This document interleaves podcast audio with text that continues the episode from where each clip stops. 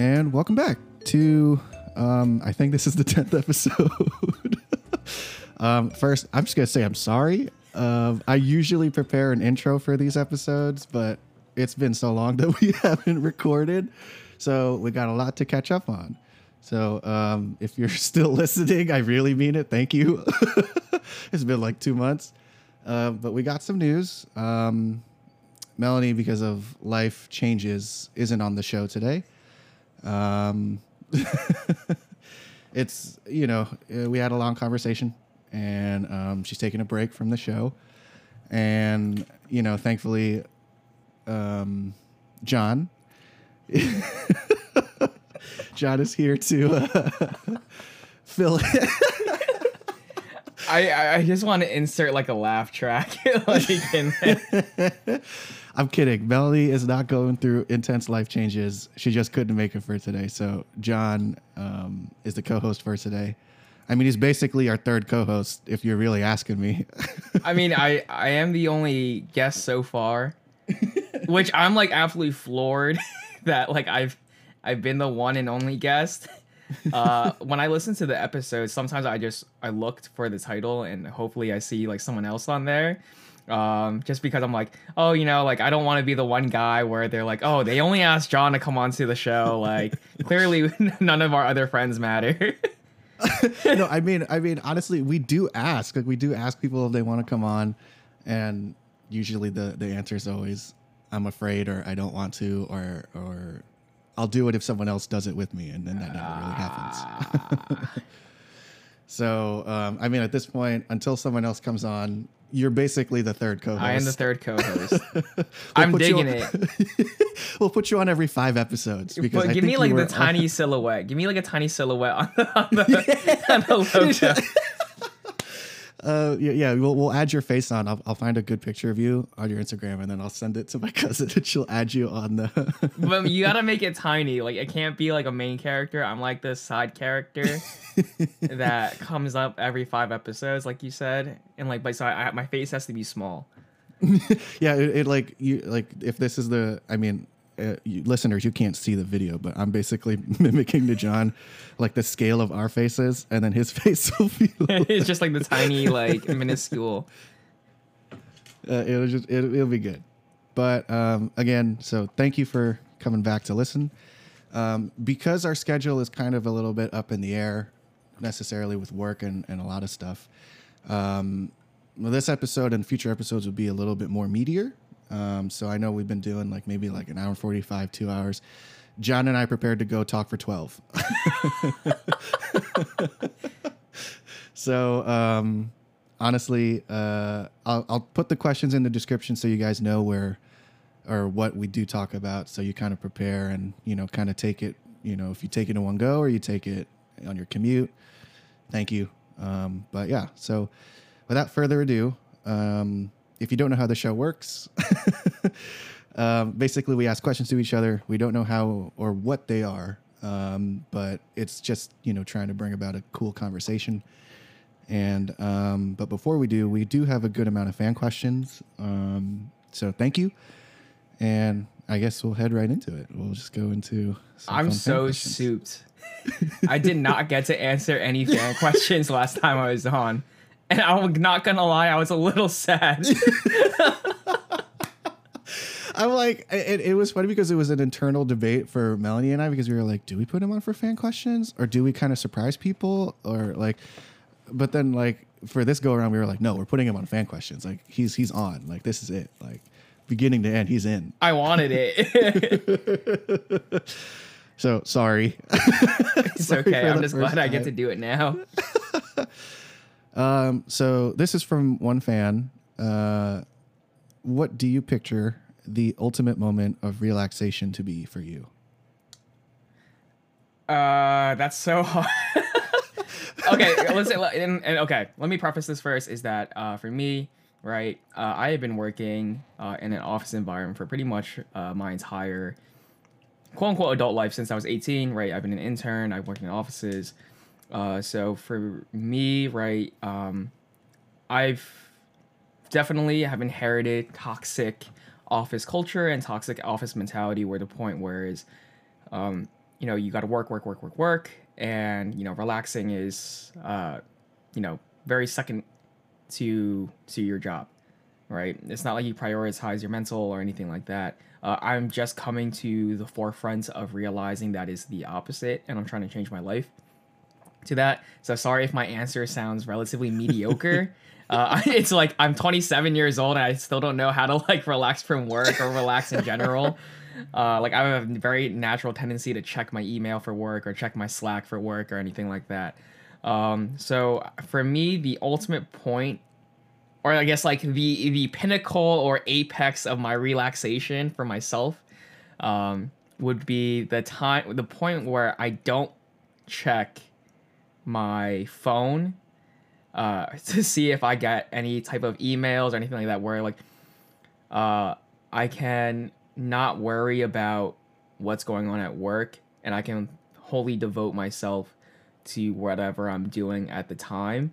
Um, and I know that's not like relaxing. And I don't know if your sense of relaxing is like sipping like Mai Tais on a beach or like just like taking a nap or whatever. Um, but for me, it's just like being able to unplug, especially because I work in the tech field. Uh, it's hard for me to unplug just because the na- very nature of my job is to stay plugged in all the time. Um, so for me, the like, at least for me right now, maybe later on down the road when I finally figure out how to like balance my work life situation correctly. Um, but right now it's just like le- learning how to unplug first, like learning not to check my phone. Because uh, I'm really bad. Ask Glendale. Glendale hates it when I check my phone. Uh, we're both really bad actually. Like we both check our phones all the time for work.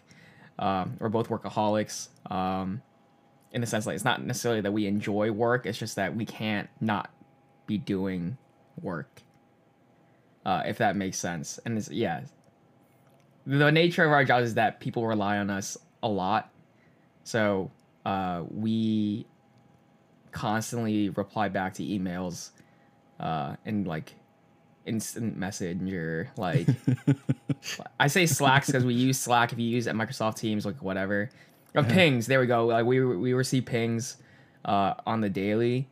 Um, oh, so yeah. Um, I mean, especially so.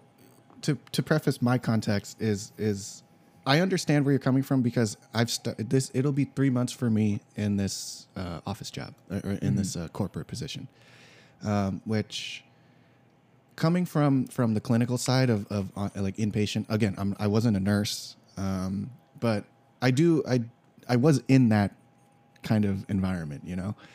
Um, so to people that that don't know what it's like on a unit or or um, or who are in it currently, um, the way it works. So you work with you know nurses and PCTs and doctors and whoever for 12 hours straight, right? And usually it's it's at times it could be back to back. Let's say if it's a weekend shift, like so you're working Saturday, Sunday, 12 hours or you do like if you want to choose to do like Monday, Tuesday, Wednesday, or whatever, like whatever frame of, of, of how you do it is what you do. But in in that 12 hours, usually it's kind of a at times it can be a recipe for disaster because you know there were points in time where um, nurses would just be sitting at the nurses station because you know they finished their meds, they finished tasks, they finished assessments or whatever, and then they'll just sit there and talk about their sex lives and I'm like, hey, yo, man, like that's a little weird. I'm like, I do not want to hear about what doctor you're you're currently that's sleeping super with. Weird. And yeah, like weird. like for me, I was like, this is this is not what I want. Like this mm-hmm. is and a little bit of, of that kind of goes into why I love what I do now. But when I went to the office job, my one number one objective was that as soon as I'm in the elevator, I'm not thinking about work. Um, because of that very reason that like that almost every like uh, every hour on the dot whenever the nurses would be at the nurses station they'd be talking about some kind of gossip some kind of something that one nurse did that you know they're kind of under fire for now because they got caught like that kind of stuff. And to me that's just very negative and negative atmosphere. So for me um i'm i'm very focused on the work that i do when I'm in the office, like when I'm when it's eight to four, when I when, I, when I'm in, uh, I'm at my, uh, I'm at my desk, I'm on, and then once I'm in the elevator, I'm like, you could ask me about work, I'm gonna sit there and be like, I like, I, shrug. just like I don't understand English. Sorry. yeah, like I'm just gonna shrug at you. But the you know, I do understand where you're coming from with like that. You're oh, you kind of instinctively want to look because the projects that we do is with insurance companies like Horizon and uh, or Cigna or Aetna or whatever. And not only that, but we work at the provider level with quality projects. So you know, it's kind of a cyclical thing where we're at the top level, bird's eye view, 5,500 feet, and then we're at the ground and we're doing quality metrics and closing gaps and whatever. So it's kind of a job where not necessarily like tech wise that it's demanding, but in in your sense that you're getting pinged all the time, but it's demanding that you're just like this needs to get done now because if it doesn't, then it the whole chain of events that happen after that is set back Yeah. that's a long-winded way of saying that my relaxation because all of that kind of coalesces into life is busy because I, I commute like an hour an hour and a half to work and hour and a half back home. Um, so the only kind of relaxation that i get at this current point in time is playing video games for an hour and then i have to get ready to i have to pack my lunch for the next day. I have to eat. I have to um, you know get ready for bed shower and then by nine o'clock i'm out. So it, it's like a very like grueling schedule. Um, the point at which i want to be is i mean honestly that i can play video games for more than an hour. But like to not have to be in a place where it's like okay i'm up at 5.45 6 to get mm-hmm. ready for work. I'm out the door at 7 i'm there at 8 i work till 4 mm-hmm. i get home at 5 i work out. Like i don't want it to be that kind of minutia of a schedule for me. Mm-hmm. That to me is like this sucks. Yeah. It, it yeah. It really does suck. I think uh, I'm still trying to figure it out. Um, my the like I don't get a lot of sleep. Um, just because I'm on call from Sunday to Thursday or Sunday to Wednesday, uh, basically. So uh, I'll stay up just for the sake of just in case someone wants to ping me. Um, but I it's I guess the the way that my schedule works now is that I stay up late, I wake up, I get to work a little later, but I stay later, and then, but the actual staying later is just like then I go to the gym late, then I eat food late, and then I cook late, and then it's just like I put myself back in the schedule of being late yeah and always just sleeping late, and then like not having enough sleep because then I have to wake up early, um, and it's it's it's something I'm still trying to figure out.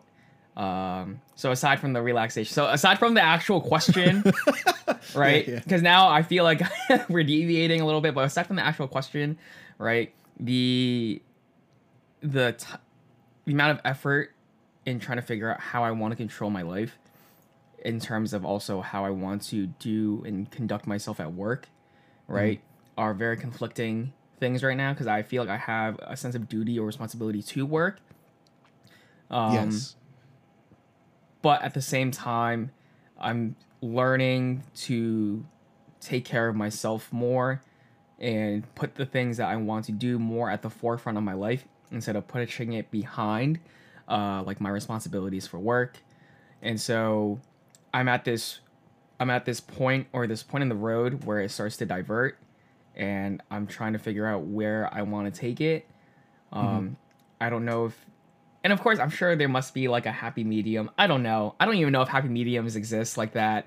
Uh you know i don't know if it's like balls to the wall like one side or like balls to the wall to the other side. Yeah. Um but i'm still trying to figure that out in terms of how do i want to live the next like 40 years of my life?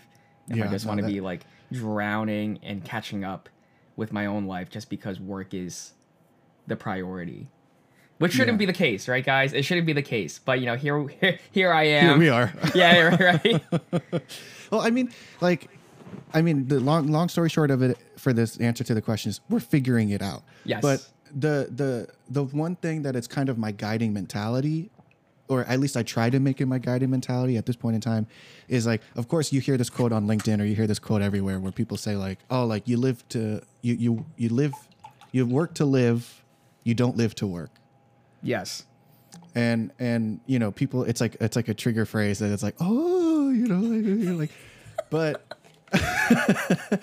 but for me, at least at this point in time, like that's my guiding mentality.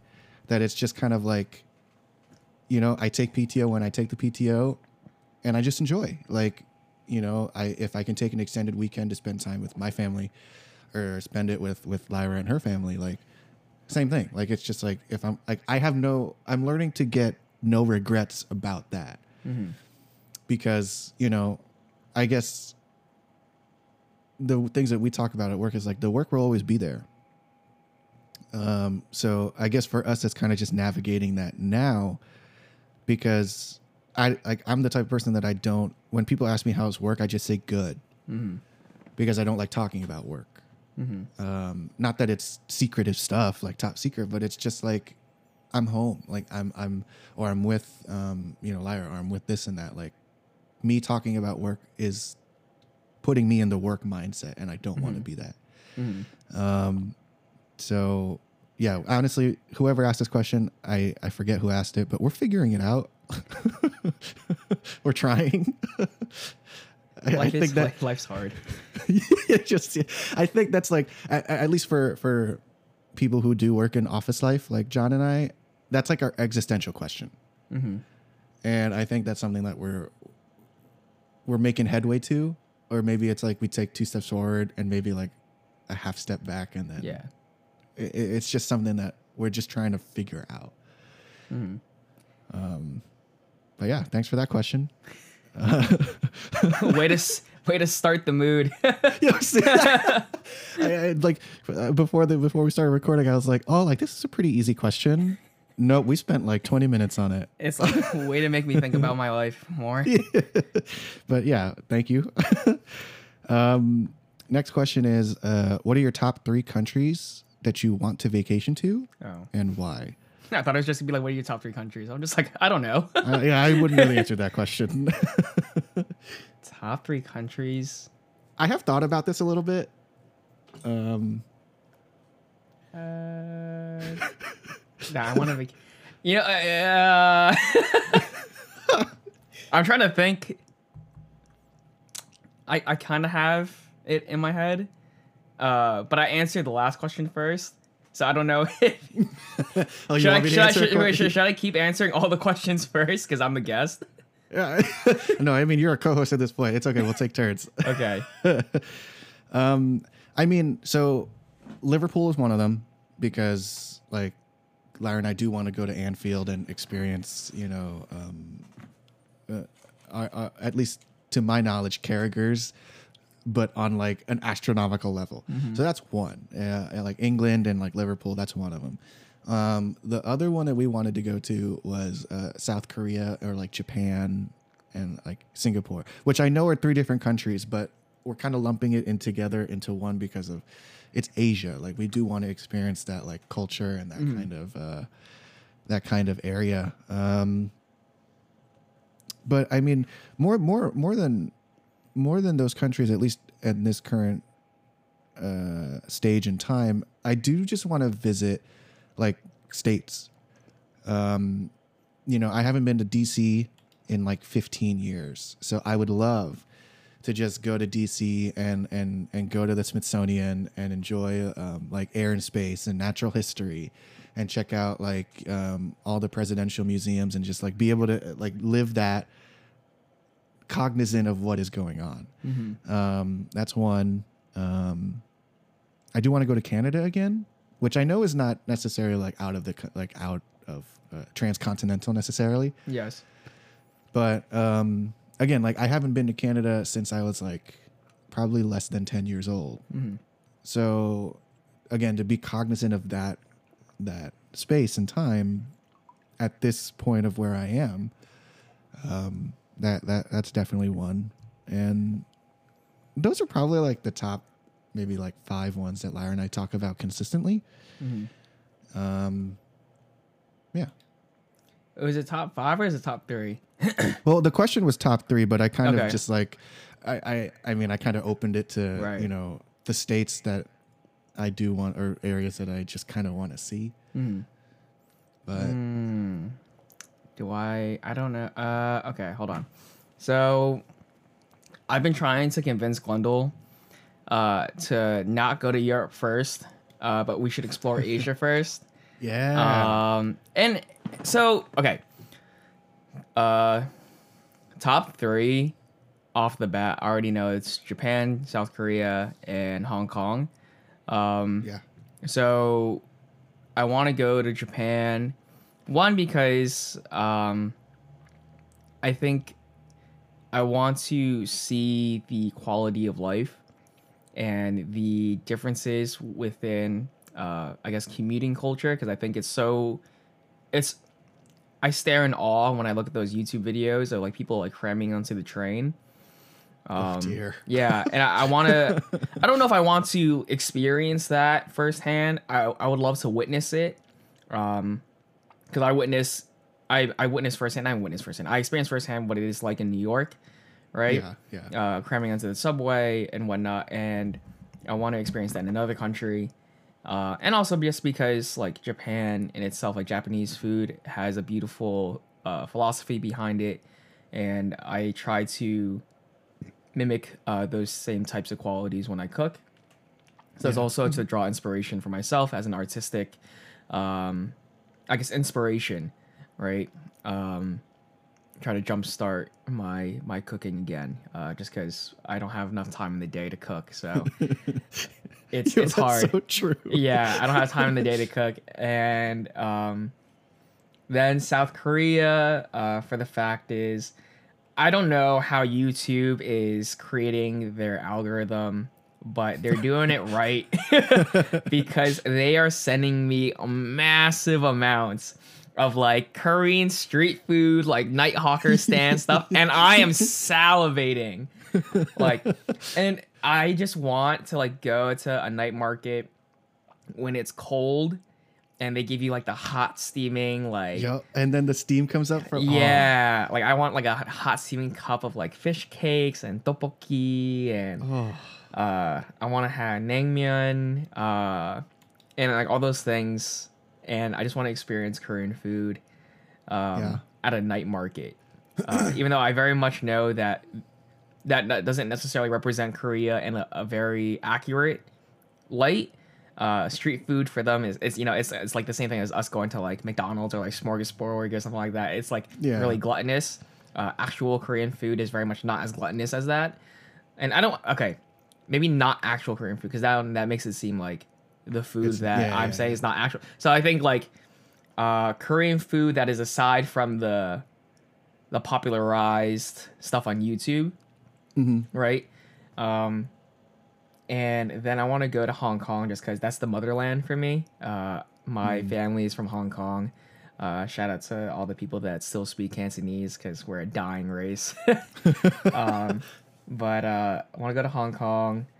I want to experience my culture. I want to experience where my my mom grew up, right, and where my family is from, and try to embrace my culture at a deeper level than what I can do here in the United States. I think when you're in the heart of where it originates at, right, I think you feel something deeper.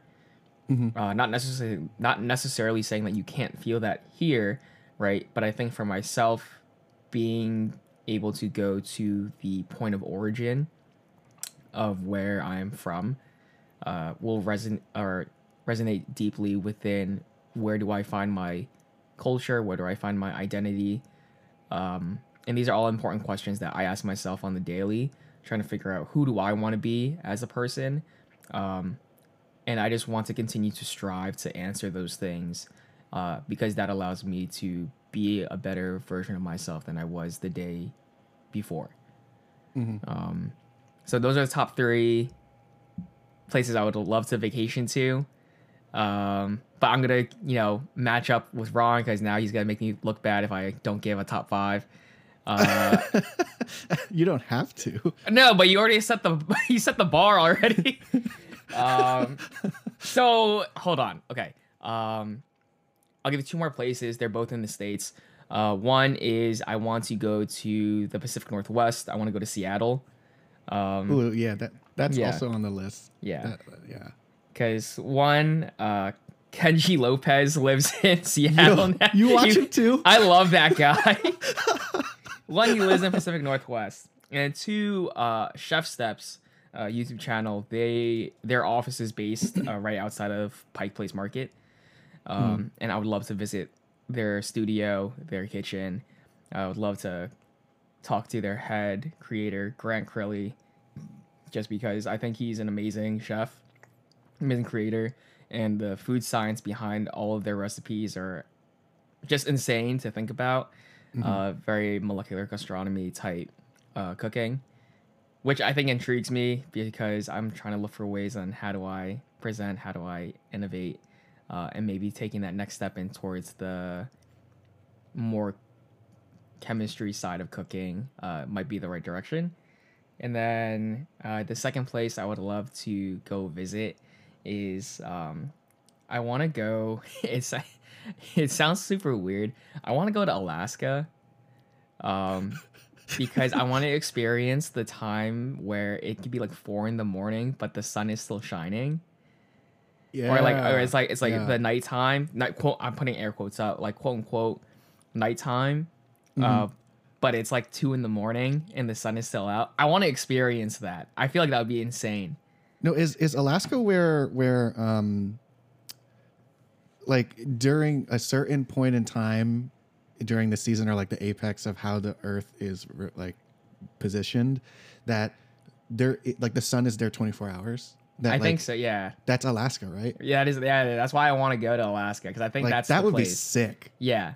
because I mean basically you're like you're just watching the sun do one of these Yeah, that's great. you. Now, I didn't even think about that. I didn't even think about how the sun looks in front of you, but it's like I can't even fathom like how it would look like yeah yeah because you naturally see a sunrise and a sunset, mm-hmm but I don't know how that would look where there's just sun twenty four and, seven. and it's just just rotating Or what if it just like just stays like right where it is? But I would And- love and- that. and I wonder too, like, what is the the the I guess the culture like there on days like that? Like, is it like let's say the first one of Uh-huh. of that season? Are they or do they pull an all nighter just because of? It's not technically an all nighter; it's an all day. Dayer. Yeah, right. Like that is is fascinating to me. I don't know why I'm thinking they're gonna do like some type of like ritualistic like sun check. No, I don't know. Alaskans are like they're human people. I don't know why I'm making them out to be like savages.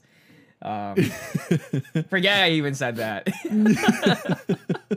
But I mean, it is an interesting concept because it's just you know, because you know here or, or rather like places like let's say California, right? You know how like they don't have rain or they're- they have like they're in like an intense drought Yes. or intense heat, and here we have I guess I would call it a luxury of of experiencing you know the winter and fall and and and you know uh, conversely spring and summer. All in one day. Yeah, That's a very New Jersey thing. Yeah. So it, it's just, you know, to be able to experience Alaskan culture, or I guess the community culture in Alaska with that kind of. I, I wouldn't even call it benefit. I, I- I don't know. Maybe people hate it that it's all day like that, or people love it. I don't know. But I mean, I'll make that deduction for myself. When when when you go there, and you're like, I wonder what they're gonna do on the first day, and they're all outside like chanting. Yeah, like can you imagine like it's like let's say like the local town or whatever, like they have like their whole marketplace, like it's just like um what what was it what is that festival? Like the Italian feast festival? in, San like, Gennaro. yeah. Yeah. Can you imagine it's like some kind of version of that because it's the first full Oh yeah, yeah, yeah. I can see that that. it's just, you know, they kind of not that it's like a celebration or maybe it is, but you know, they just celebrate like that. Like that'd be cool. That'd, be cool to like witness. Yeah, I that's yeah. I would I would say that'd be pretty cool to witness if they have it. Uh, Yeah, I would that- be disappointed. like I set my bar so high, and I get there on the first day, and everyone's already asleep. They're like, just they're like, whatever, like- it's another day. They're like it's i have to work tomorrow like Yeah. you could do whatever like I, I, again all of this depends on what actually occurs Yeah. and if there are people that have been to alaska or alaskan listeners like you could you could you could educate us We are being naively ignorant right now, and I'm so sorry because I just Like- realized how stupid we sound. like and it's not even like on on on like a um we're not trying to be rude it's just that we don't know what it's like we don't know necessarily the the culture there because you Mhm. know New Jersey culture is vastly different. New Jersey culture is diners and pork roll, egg and cheese with salt, pepper, ketchup. like we're we hate the bennies, we hate all this stuff. Like it, it's just you know. uh, We look at snow and it's like snow day, whereas That's you a, know, that's maybe, a that's a very South Jersey type thing to say for you.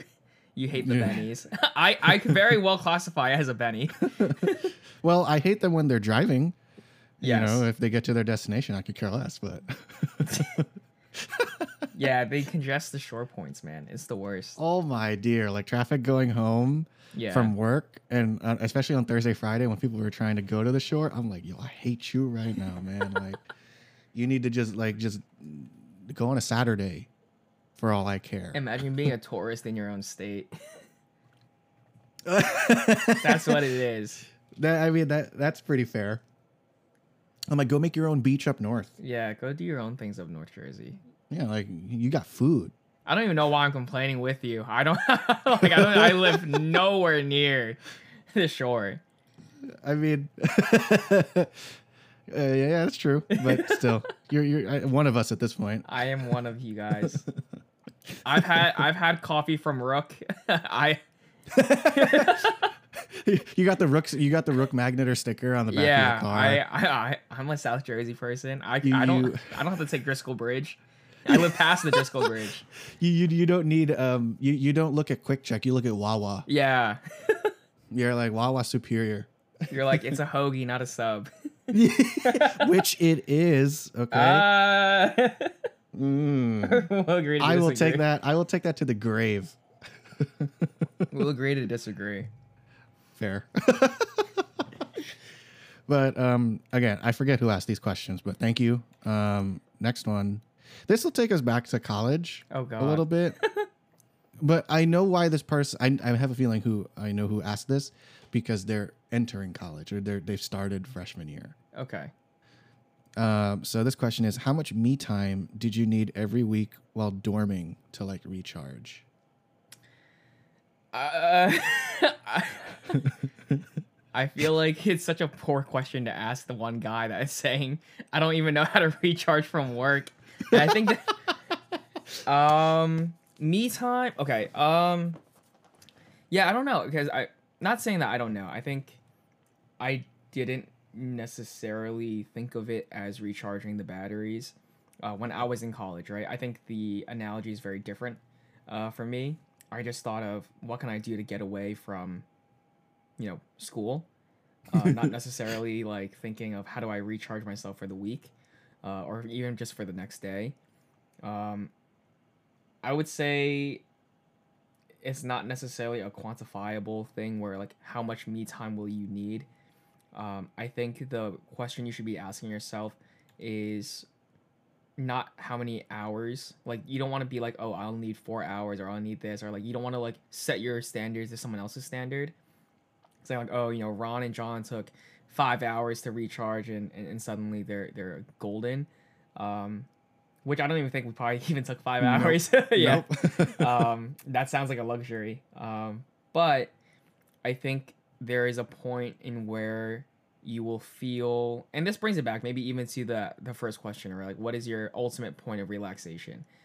Um, when you reach the sense of, or when you reach the feeling of being able to take on the week, right? The Sunday is a Sunday scare. Is that what they call them? Sunday scaries. Uh, when you're like the before the Monday and you're like thinking about the week. I mean, I've never heard that term used before. Oh, okay. I think But it's Sunday scaries. I would imagine that's it, like kind of like the anxiety before The week. the week begins. Yeah. yeah, that makes sense. Yeah. Um I think when you are able to feel as though you're able to take on the week, um, that is the amount of time you should be taking out for yourself. Uh, I think for anyone going into college, one is uh, just don't have any expectations, just because you'll be sorely disappointed. Um, that's true. yeah, you'll be utterly disappointed. Uh, two is uh, take the time to do what you feel is right for yourself. Um, and this may or may not even come to the conclusion that like you don't even want to stay in college.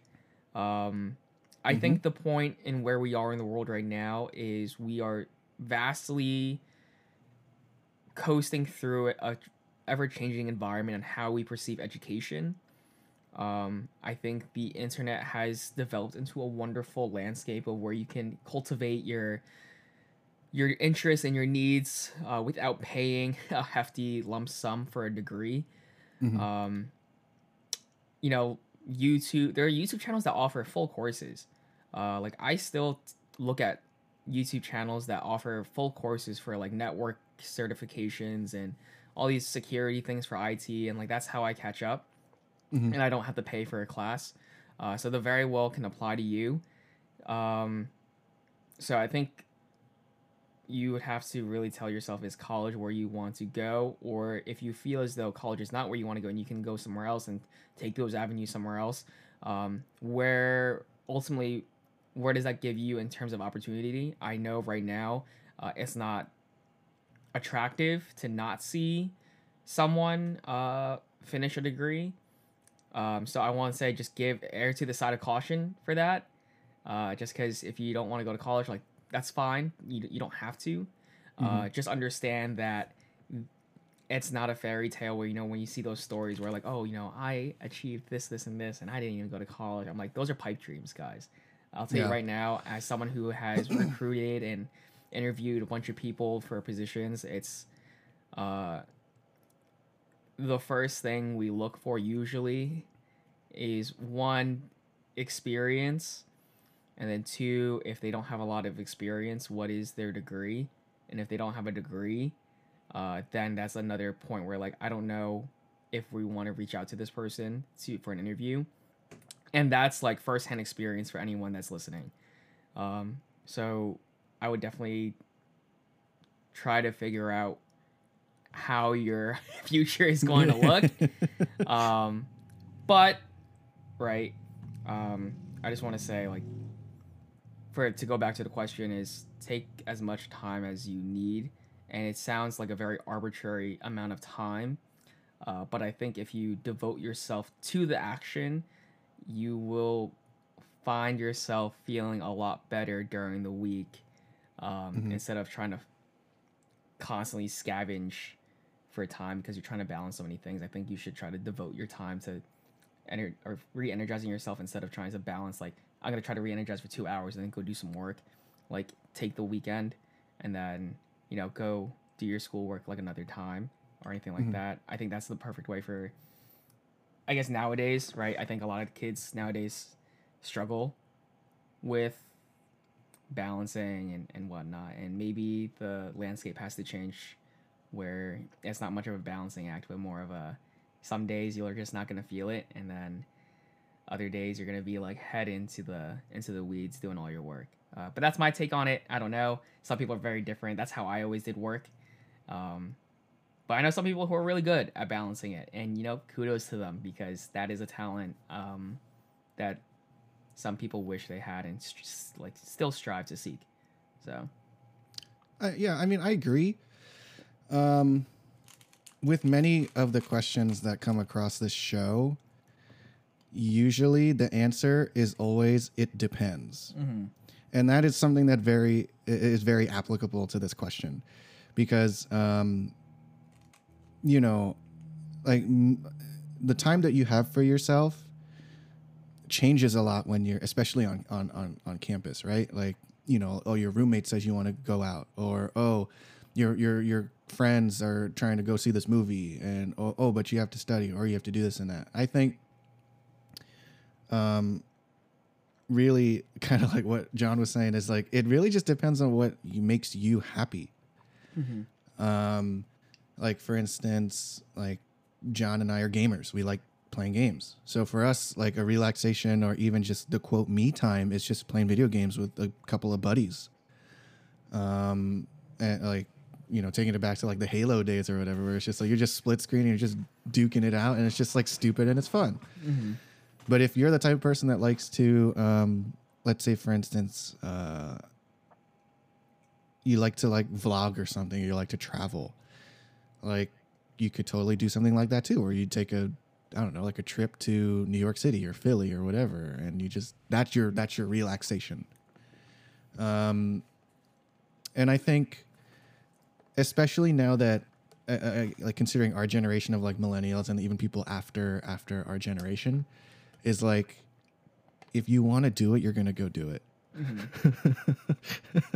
so if you want to find something to like help you relax or you want to find something that is relaxing to you you're going to go out there and you're going to do it.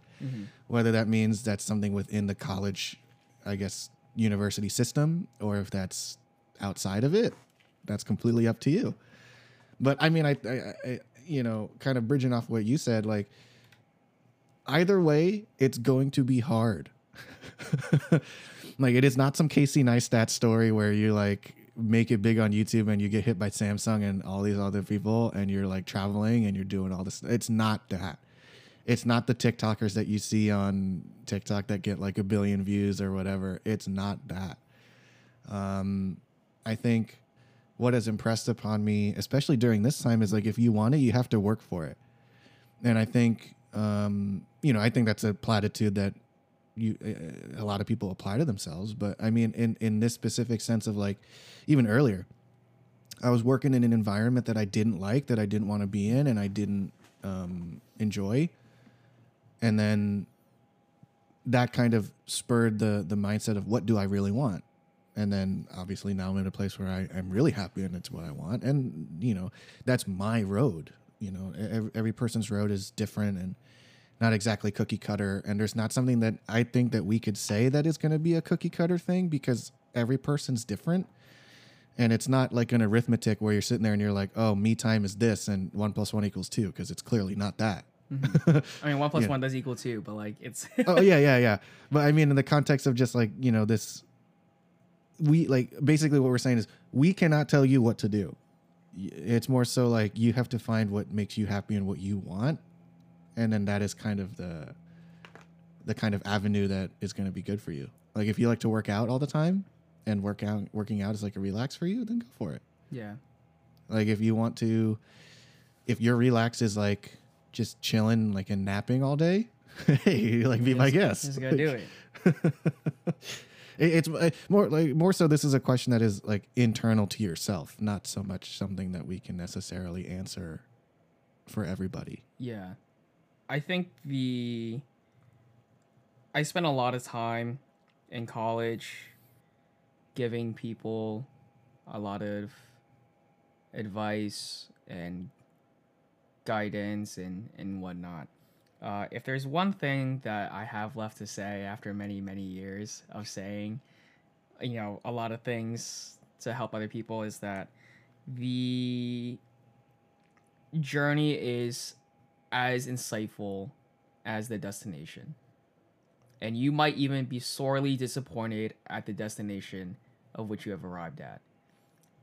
But I think the more you look into where you're going and how you are getting there, that divulges a lot more information of who you are and how you're going to conduct yourself going forward in the future. Because then you approach things how do I approach a problem? How do I problem solve? How do I how do I view this? How do I view that? And then you extrapolate those same things and you apply it to different situations. And then you find yourself uh, shaping more of who you are, of what you like, what you don't like. Um, and yeah, I, I it's really just as much of the journey. Um, try not to focus on the destination as much because you might not like it when you get there.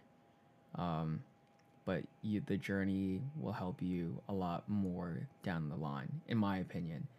Um, yeah i, I mean I, I i think uh the most important thing is to just not be discouraged yeah, uh, especially with that, right? Um, I mean, a lot of the listeners here know my story. Like, failure is a very hard and tough pill to take or to swallow. And and but I mean, in that failure, I found something kind of that you know in the same way of of the job is like what I wanted to do and what I wanted to be and my own reaction and the choices that I made in those moments pretty much define who I am and how I view myself and I guess who I want to be, right? So, yeah. I mean, just try. I think that's the best thing that you can ever possibly do is just try something. Mm-hmm. And if it, you know, turns to be something that's really relaxing for you, then more power to you. If it doesn't, then you know what isn't for you. and you're you're flying. Yeah. You can't see what I'm doing, but I'm Yeah. just giving a thumbs up. I mean, one day we might have these on video. Who knows? That'd be pretty cool. I'd have to like clean up my bath, my my, my room.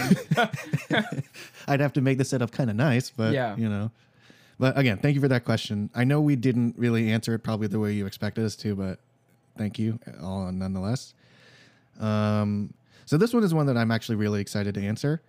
Um, and it's, and you know, if you want to answer it first, then you know, so go for it. okay. But um, so this person asked, how do you pay attention, um, like during a church sermon or life speech, and actually make the most of it? Yeah, yeah. See, that's why that's Oh, that's awesome. I think that's, That's- hilarious. Yeah. that that's why I'm really excited to answer it. But oh gosh.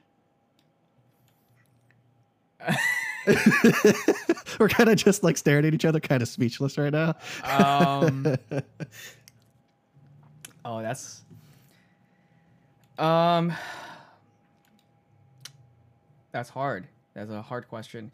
Um yeah, so just like Ron said, I think it's every answer that we give is always a it depends.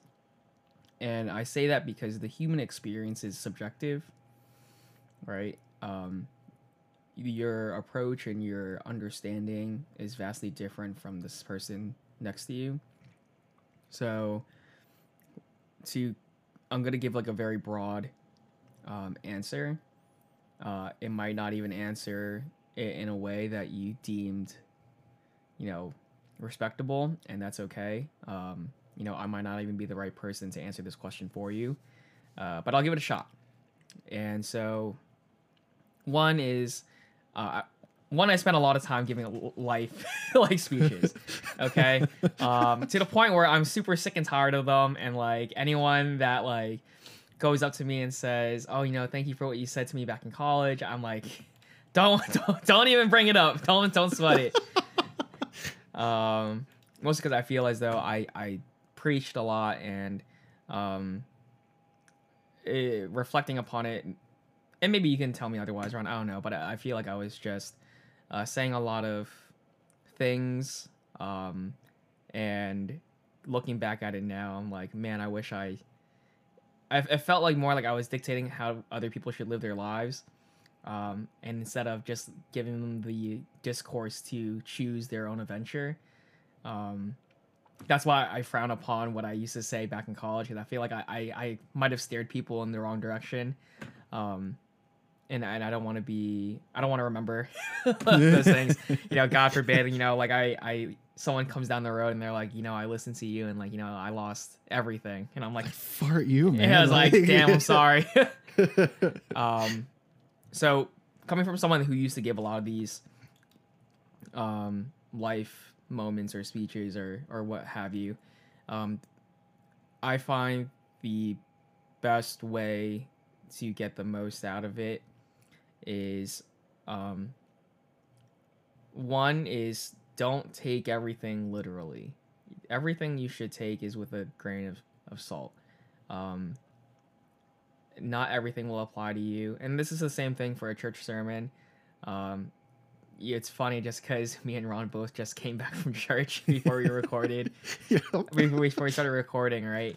And so um, it's not always going to apply to you. Not every church sermon is not going to strike you in the heart, and you know the fear of God is suddenly upon you Yep. Um, but take everything with a grain of salt and you want to listen for the things that strike you in a sense that what do you not understand about the person is saying um, what can you agree with what do you not understand and you take those small tidbits and just write them down and i think searching them up later and figuring out what they mean by that and what it means in general or even why do you disagree with it right, um, helps get the most out of these things because you start to answer questions that you might not necessarily answer on the day to day. And you start to divulge more of who you are as a person in terms of what do you not like about what this person said or what did you like about this person and what they said. Um and those are the areas and how i i usually dissect what other people like you know life speeches and, and sermons and stuff like that. Um how i get the most out of it right? I try to figure out why do i feel this way why did i agree with this person? Um why did i disagree with this person? Search it up later. Oh you know i disagreed because of that. Um but you know if i disagree with this person you know how come so and so is doing this, so and so is doing that, but yeah, I'm okay with seeing that happen, right? And then you you kind of figure out uh, where you stand amongst you know the whatever they're preaching or whatever someone's saying to you, um, and you just got to look and read between the lines. I think that's the best way to put it. You got to read between the lines and how you listen and get the most out of things, just because some of these people be speaking like cryptic like stuff um but that's the that's how i get the most out of what people are saying um ron might be a little bit more of a poet than i am in terms of how he's going to answer this. Um, i'm super rusty. Uh, i'm not as eloquent as i used to be. So um I mean, I don't think I'm a poet necessarily, but um, I mean, good question. This is a question I've been like waiting to a- answer for a, a long time. Um, because it, I mean, it is something that I would ask myself growing up in church. Mm-hmm. Um, and I think I've started to like really kind of dissect the answer recently, like, you know, like through the pandemic and through all that stuff, you know, because of all like the virtual sermons and, you know, how I really took the time to look at other pastors or other other people, um, and and I think an important part of it is you you have to kind of vet or understand the limitations of the person who's speaking. Um, whether it's a TED talk or whether it's a sermon or whether it's like someone giving you advice, because um, what may work for them probably might not work for you, or the way they interpret scripture or the way they interpret a life parable isn't the way that you're going to interpret it. Um, I think a lot of it, whenever people do speak on something, is based very much on the what they've experienced in their lives, right? Um, or it's a sum of their life experiences that they're able to say something a certain way. Um, so I think number one is vetting that kind of stuff, like vetting like is what this person is saying speaks to me and and what you know I, I the person I think is asking from a, a place of faith, right? So it's like do I agree or does my version or my at least outlook on faith right now match with what is being spoken about? You know, like for instance, like John 3:16, right? For God to love the world. Um, one person might interpret that one way, one person might interpret that another way. Mm-hmm. And you might have your own convictions and beliefs about that and another person might not. So it's just something that you have to like kind of navigate like what do I think is true and what do I think is not? And what am I mm-hmm. willing to understand and what am I willing to not understand? Mm-hmm. And then um then you can start really looking at the message of or the package that someone is saying because I think looking at the reality of how sermons or TED Talks or, or life coaches do speak, it's a lot of things that is packaged into one kind of gift, right? And to be able to understand or even apply all of those, you know, step by step things into your own life is nearly impossible in a week to week setting. Um, so I think a, a, a good start is to just write one thing down that spoke out to you and that you want to research even further, kind of like what Jon said that it's just like, ooh, I didn't kind of agree with that. Why don't I agree with that? You write that down, you start researching over the week. And then you know your convictions deepen and and and the the way that you look at things kind of either expand or you know go back to that one person which again is okay. Because i think that's also part of it that it's like you kind of have to vet the things that people say because you know people are can be spewing a lot of rhetoric that isn't um aligning necessarily scripture wise or even just the way that you outlook on things and that's okay you know? Um, obviously don't stay in that situation but, but again you know um, it's kind of those little i guess broad step by step things that you kind of have to like analyze and like jon said read between the lines. And that stuff is kind of just something that you kind of go through as you get older because I, I i kind of notice it at least in my own life like not that i'm becoming cynical because that's not true. Mm-hmm. um, it's more that i'm questioning where it comes from. Yeah. or or like more so like kind of a realist that it's just like do you really mean that? Or are you like you just saying like uh, for instance like you see a friend for a long time and they say they miss you. Do you really mean that that you miss me? Or like oh like you're just saying this stuff over a sermon. Do you really believe it? Do you walk it out? Do you do you live do you preach do you practice what you preach or do you kind of just say it and and just done and dusted it's the week is over Mm-hmm. um, I kind of analyze it a lot more like that now because it's just like you know, do I like for instance, um, you know, this is going to be a heavy kind of thing to say, but let's say last year when the whole um, equality stuff happened, Mm-hmm. which or, or rather is still ongoing, right? Mm-hmm. And I took a I remember taking a look around at local churches that I had been to in the past. And churches that are kind of like the mega church like Hillsong or Elevation or or whatever. And and looking at the response that they would have against um or rather for um racial equality. And to see the people that did speak on it and the people that kind of scuffed it off as if it wasn't even a thing was wild to me. Mm-hmm. I was like, whoa. I'm like, and, and, and, you know, there, it, it happened on both levels, right? Like local churches that I thought would speak out about it, didn't speak out about it, or didn't even make a mention to it. And people conversely on the bigger stage did and didn't, you know? And it's Mhm. just like, it's that kind of stuff that I know I'm straying from the question a little bit, but it's like that kind of thing where I'm really vetting things now. Mm-hmm. That it's like, on a principle, do I agree with it? Do I, um, am I okay with what they're saying? Like it's just very much reading between the lines, almost on a very analytical level. Mm-hmm. and and I mean that could be a place that you get to, and that could be a place that you don't get to. That's fine. Uh, Mhm. again, it, it it it is the way that you decipher the situation. Mm-hmm. I agree, and I think I I agree, and I agree because you brought up the whole equality um, aspect or perspective of vetting, and, and, and I've had a very strong reaction uh, to those things. Um, I'm very much an advocate for um, racial equality.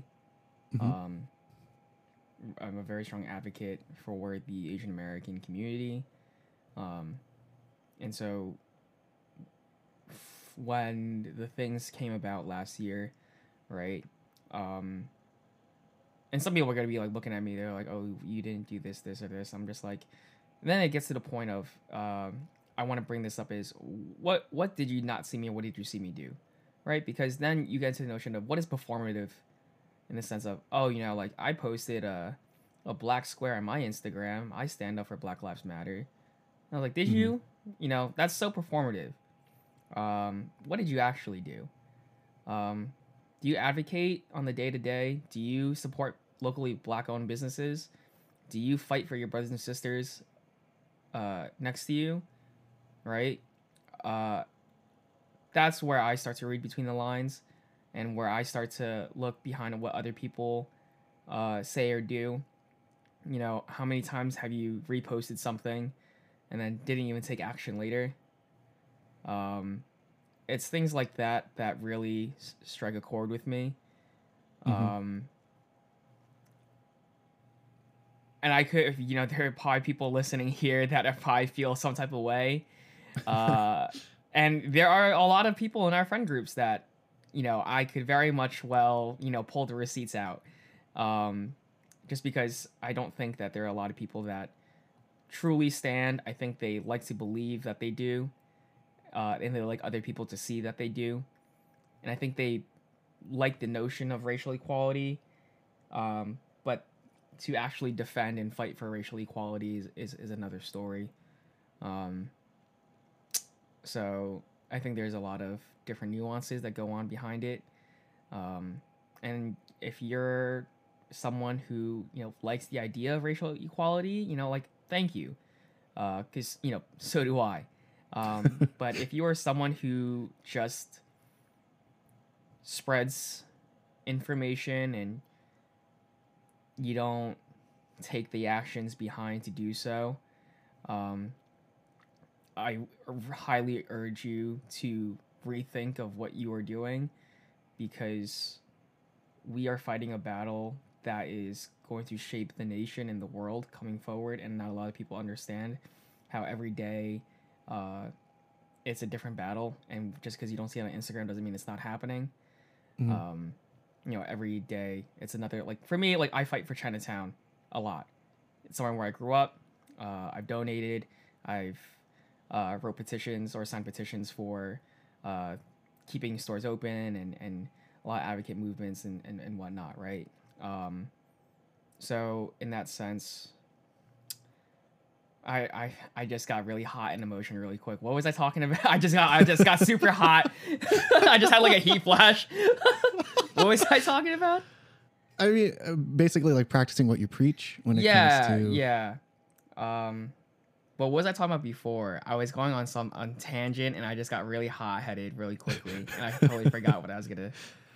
um, how you know the performative action of of posting versus living it out and trying to really bring about equality between. Oh, there we go. Uh, okay, now I remember. Uh, it's like every day, and a lot of people don't see it, but like Chinatown's closing up.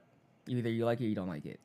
Um, I don't know how many people have gone back to see, um, but a lot of the restaurants that I grew up with are no longer in business. Um, and while it's definitely not in the state it was during the pandemic, I don't see it coming back in the way that it used to be anytime soon. Um, and for me, that's fighting for a piece of my cultural identity, uh, fighting for um, a memory that I have. So, you know, I highly encourage and I highly urge other people to take the additional step. You know, it's easy to to share and to to move it and look aesthetically pleasing on your uh, on your Instagram story. Um, Mm-hmm. but definitely take the next step and go out and and do the things that you want to do for your community. Um, I know we strayed really hard from the question, but uh, no, but I, that's I the mean, I- nature, right? That's the nature of the Yeah. no, I mean, I, I number one, I think that's what the podcast is for. But two, it is applicable because, uh, I, I mean, for me, a lot of it was, for instance, I, I won't name names. I won't. I won't. Um, but for instance, um, local church, right? Mhm. Always preaches about how you have to have like a global mindset in a local community, right? Mhm. Which is like a, like a catchphrase, you know. It, it probably feels like a catchphrase that is probably read off a book. It sounds a little like you know a little You snap know. snap over there, a little catch. Yeah, yeah. Like you're just like, ooh, Yeah. wow. But when this whole thing happened, um, you know, with George Floyd and, and, and the inequality that, that were going on even today, right? Not one mention. Not one mention of, of being the Jesus in the situation or being just kind or, or, or, or being, you know, uh, I, I think a lot of my own faith and even when I when I look at church sermons or life speeches or whatever, a lot of it I, I, it comes back to how did jesus live his life and and what did he do? He never made fun of people. He never judged people. He never d- despite you know the the people that he came across whether they were prostitutes or you know today's version of drug dealers or today's version of terrorists or today's version of of of um, the people that you kind of don't look at right? And like how did he react to them or what did he do for them rather? And and it's like i look at that and i look at the people that that preach platitudes and preach um, um, scripture and or or even you know the people that talk about stuff on ted talks or whatever and and it's just like man you're so full of it I mean, in a nice way. I sit there and I'm like, man, you say this, but this isn't it, or your actions prove otherwise. How could you? mm-hmm. And and and even even to my own life, I sat there and I, how could I? Mm-hmm. Like how, how like for instance, how many times in New Brunswick or or in New York City that you look at someone who's like homeless on the street and you like kind of try to look away because you're just like you know, like check yourself, like check your own biases, check your own this and that. Uh-huh. And I think all of that, I mean, in a nice rapty bow, is kind of what, like, how you kind of almost have to kind of look at church sermons or life speeches or life talks or even advice from us Mm-hmm. Is like kind of match it up against what we do and don't do. And again, a, a- lot of it is what you see and don't see. Mm-hmm. so that's also an important thing to note that it's just like but i think it's important to engage us in the conversation like this that um, it's like hey what did, what did you do for the asian community what did you do for for this and that and and that i think is the conversation that is going to become more important as time goes on that not just church sermons or life speeches but like what what change you're you're able to affect in your own groups Mm-hmm. I think that's going to be um important. Like I said, you're a you're Ron. Ron's a poet, guys. no, no, Wrapped I'm it not. up in a in a good little tightly neat package. Um, I mean, I know we definitely strayed off a bunch of questions, but yeah, we did. I think it's a mixture of our own experience wrapped up with the question and how we approach it, and then we want to say our piece because I think everyone, everyone always thinks of the time where they're finally going to be able to answer the question that they wish they could have imparted to, you know, yeah, that's the true. younger people going through the same thing and um i'm definitely guilty about that. Um so that's why i always like to i, I just go on uh tangents and, and stuff like that. And i only say that because i would hate to see other people make the same mistakes. Yeah, that we did. because you don't because i think we understand how it made us feel and the times of sorrow and disparity and and and it's just not a pleasant time we would Mhm. rather you make different mistakes than the ones that we did because Yeah. I, I, I still believe in making mistakes don't don't don't get me wrong uh, but there are some things I, I really wish some people would not have to experience Yeah, and a, a, a lot of these, um, like you said, a lot of these sort of tangents, I guess, very much tie into the experience that we have when it comes to these questions that you give us. Mhm. Um, so sorry for tangents if you don't like them. If you like them, more This power the- to you. This is the podcast for you. like this is this is this is where you want to be because you know we're we're going all over the place and you know that's where the conversation takes us that's the whole thing um so to all the people that handed in questions really really really thank you um we know you've been waiting for us to answer these questions for a long time you have like a, a time, like a like a timestamp on these. Like, did they submit these after like episode nine, and they've just been sitting in the? yes Oh shoot! That's a long time. or or rather there are some that that have been given to us past like let's say episode 8 Mm-hmm. but because of the the conversation at the time and maybe like the constraints of our own imposed time limits Right. we didn't get to answer them so it's kind of just a backlog Ooh. um, so Gotcha. that i mean even now there are still some questions that we didn't get to hmm because again uh, the the the conversation is so volatile or it's so there are so many different ways that it can go that sorry. But but honestly rest assured like i look at these fan questions all the time. Like i'm trying to like trying to fit them in into like the vibe of how let's say for instance like when we were going into before we were talking like i was like oh like i feel like this is questions that he would love to answer. These are Ah, questions yeah, that yeah. are going to be like really pertinent to the situation of the questions that i have and the questions i feel like the other person might have. So Mm-hmm. then i kind of like try to slot them in. Um so but yeah i mean like just keep sending fan questions in. If this is a first time and you've never you've never thought of a fan question go ahead and hand it in because we love to answer them especially in this context that it's just we just go in tangents and tangents. Um, but with that being said we're gonna take a quick break um, like refill waters and refill this and that and then we'll go into the questions that jon and i have prepared for each other which i'm sure are probably going to be another 12 hours so so um, we'll be right back. You hear the fun music um, and we'll be back right after that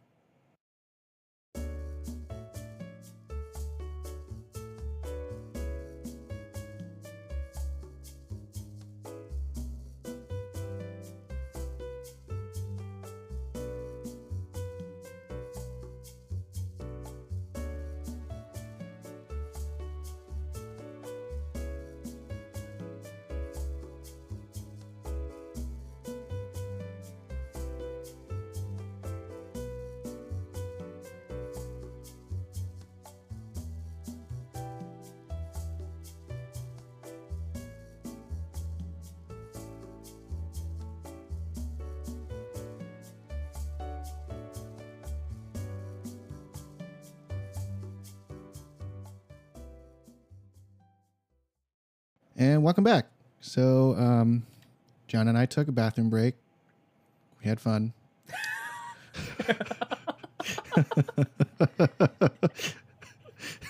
this is over Google Meet, by the way. I don't know when Uh, you said that. I was like, we had what? Um, but welcome back. Thank you for um, sticking out that little montage break for us. Um, so we're gonna get right into it because we're gonna start hot and heavy with some deep questions. Oh, nice. Um, I'm kidding. so, do you want to go first? Or do you want me to go first?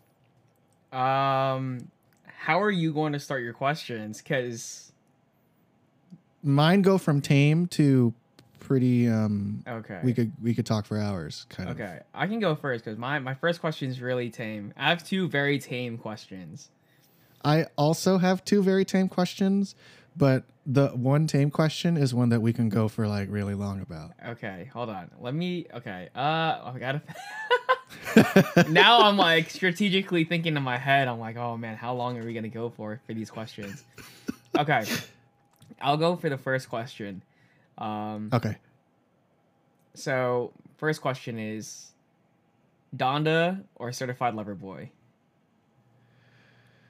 Donda or certified lover boy? Yeah. Do I you- feel like I yeah. know what. Refresh my mind. Did I ask the wrong question?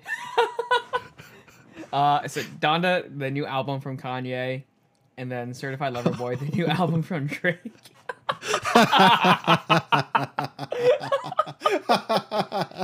I was like, uh, Maybe I should have led with the other question. All right. Well, I need to preface this by I don't listen to the two of them Uh, okay. in my day to day. Um, I mean, the probably I might be even wrong about this one. I only the only Drake song I probably really know is the one where it's like you used to call me on my cell phone, like the one that everyone sang in like the clubs all the time Hotline because Bling, that was bro. Yeah, like that's the one that everyone went like crazy about, and I was like, "You used to call me on my cell phone too." like, like pulling some dad jokes out. Should I should I go for the different question? I mean, you could. I'm Hold not going to Okay, contribute I'll go. I'll much go. to this I one. think this question might be better then. I think this question might be better. Hold on. Can we just delete what we just said? No, that's staying in. I can't delete that anymore.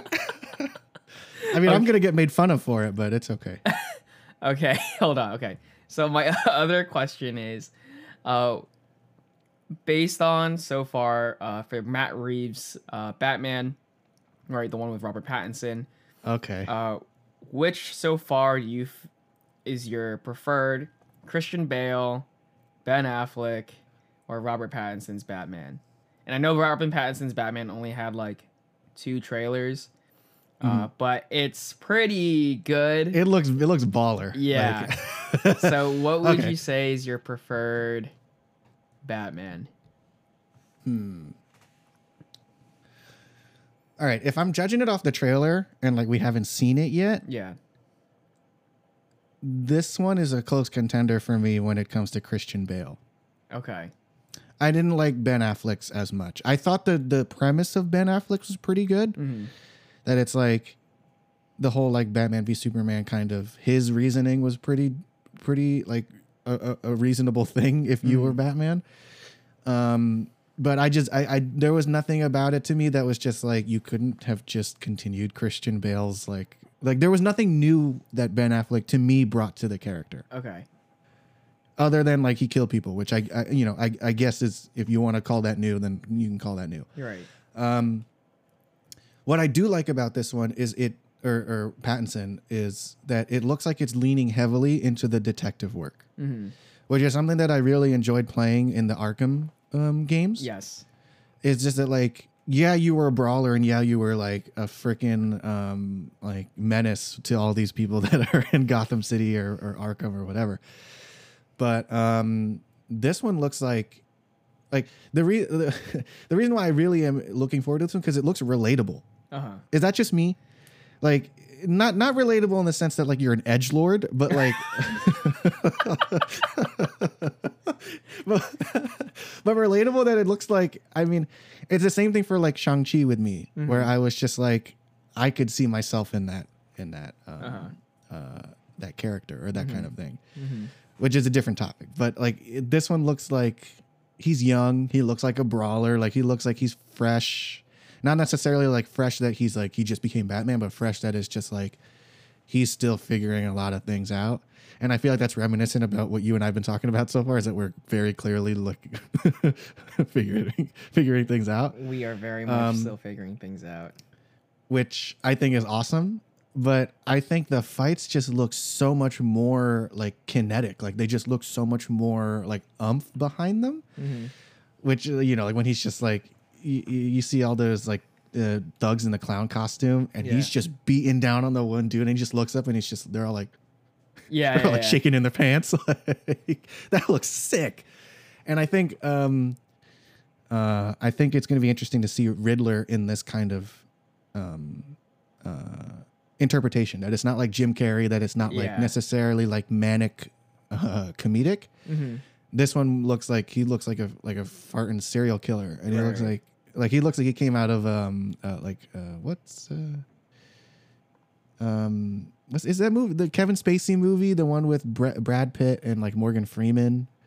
The one where like Kevin Spacey plays like a serial ki- like he looks like he looks like he's coming out of Silence of the Lambs. That's basically what I'm I'm saying is that Okay. Riddler's looking like he's coming out of like some freaky deaky stuff and Yeah, it looks yeah. cool.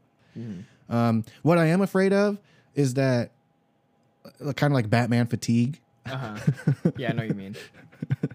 like I already wasn't that enthused about Ben Affleck's because I was just like another one. Like Mhm. I just came off the heels of like Christian Bale, which I thought was really fun, hmm and I'm gonna see an, like another another one. hmm But this one looks like it's a fresh enough take that I'm gonna be like, okay, like this will be Uh-huh. fun. Gotcha. You know what's funny when you brought up that one scene, uh, when Christian, uh, Christian Bale, uh, Robert Pattinson, you're like, the guy goes like, "Who the hell are you supposed to be?" and he just comes up to him and he just does like the backhand fist, but then brings the fist back for like a right hook.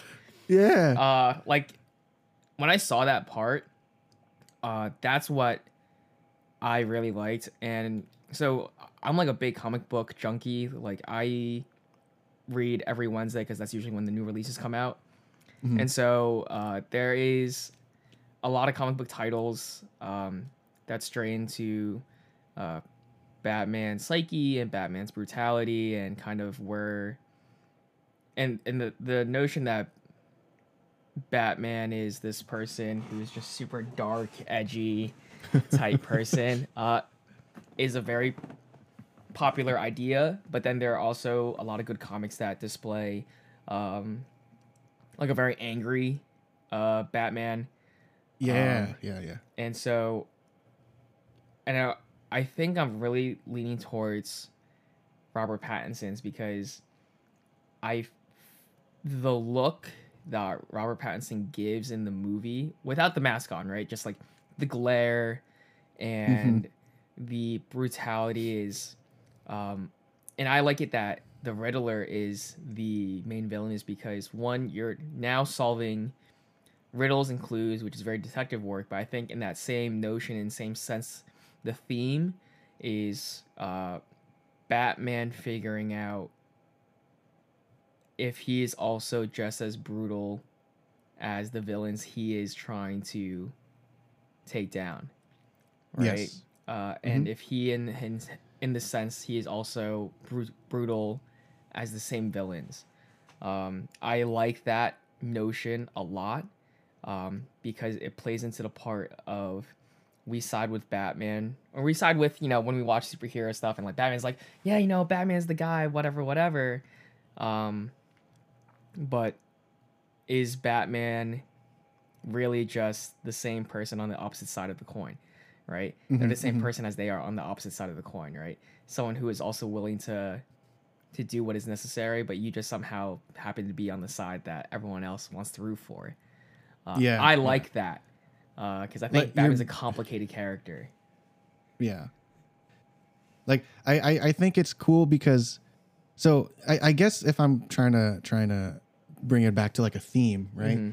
i- Is, that like Christian Bale's to me was like Daniel Craig's James Bond. Yes. That like he doesn't want to be Batman or James Bond, but it's almost like he has to be because the people the uh, people on the other side are equally as terrifying. So he has to do something about it. Yes. it's like the the kind of um not tortured hero but but reluctant hero. Yeah. a reluctant reluctant um uh, person. Hmm this one seems like a tortured hero. This seems like it's almost like he's dealing with that own brutality him it's internal hmm that it's like you come across someone that's like riddler that he looks like he's like chopping people up Yeah. Yeah. like literally uh, that's insane like that looks that looks fun not you know that that stuff is intense like, you know i just saying it's going to be intense yes. Doesn't it come out this And- year? i think like this winter right All right, everyone. i'm gonna look it up Get ready to listen to this amazing keyboard.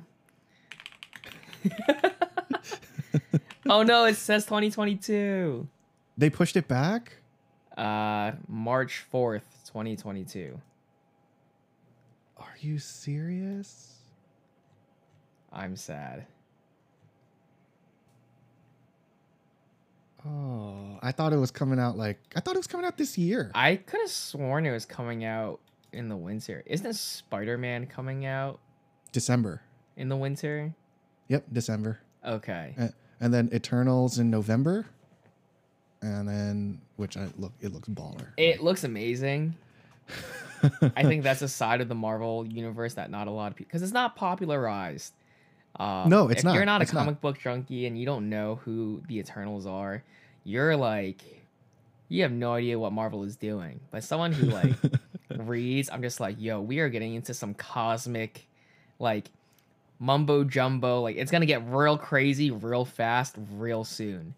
Yeah, I mean, it already did if you watch the Marvel Disney Plus shows. Like, Oh yeah, that's true. ar- yeah. ar- arguably the um, you know, Loki was or the ending of Loki, Loki, yeah. was baller. I was like, oh, My jaw dropped. Yeah, when the elevator opened up and I saw the guy. I don't want to ruin for Mhm. anyone that didn't see it, Yeah, yeah, yeah, yeah. right? I mean, if you haven't seen it, you know, like Go watch it. you're living under a rock. But like go watch it because like I feel like it's finally setting up for a much more expansive yes. universe. Like it's no like. I'm try- I'm trying not to. I'm trying to dance around the. Yeah, it's. I feel like for me, it's not playing along name brand heroes anymore, and now Yes, we're getting into yes. other comic lines and titles that other people might not necessarily know about, uh, but are just as good as the name brand heroes. Yeah. Um. I mean, it's funny because my my one of my tame questions was a superhero question. Oh, nice. Um, so I, I guess it's it's in the conversation. So I guess my question is, what did you, what are your thoughts on Shang Chi? Ah, let's. Oh man. Um. Oh my gosh. And I and, and we we we could talk about the cultural impact. We could talk about the, the super like the the future of the Marvel, character? Yeah, character. Yeah. Because I mean in the same vein that they do do like cosmic things. This movie's not cosmic in the terms of like Doctor Strange Multiverse of Madness, but it's cosmic in the sense of what they do and where they go. Right.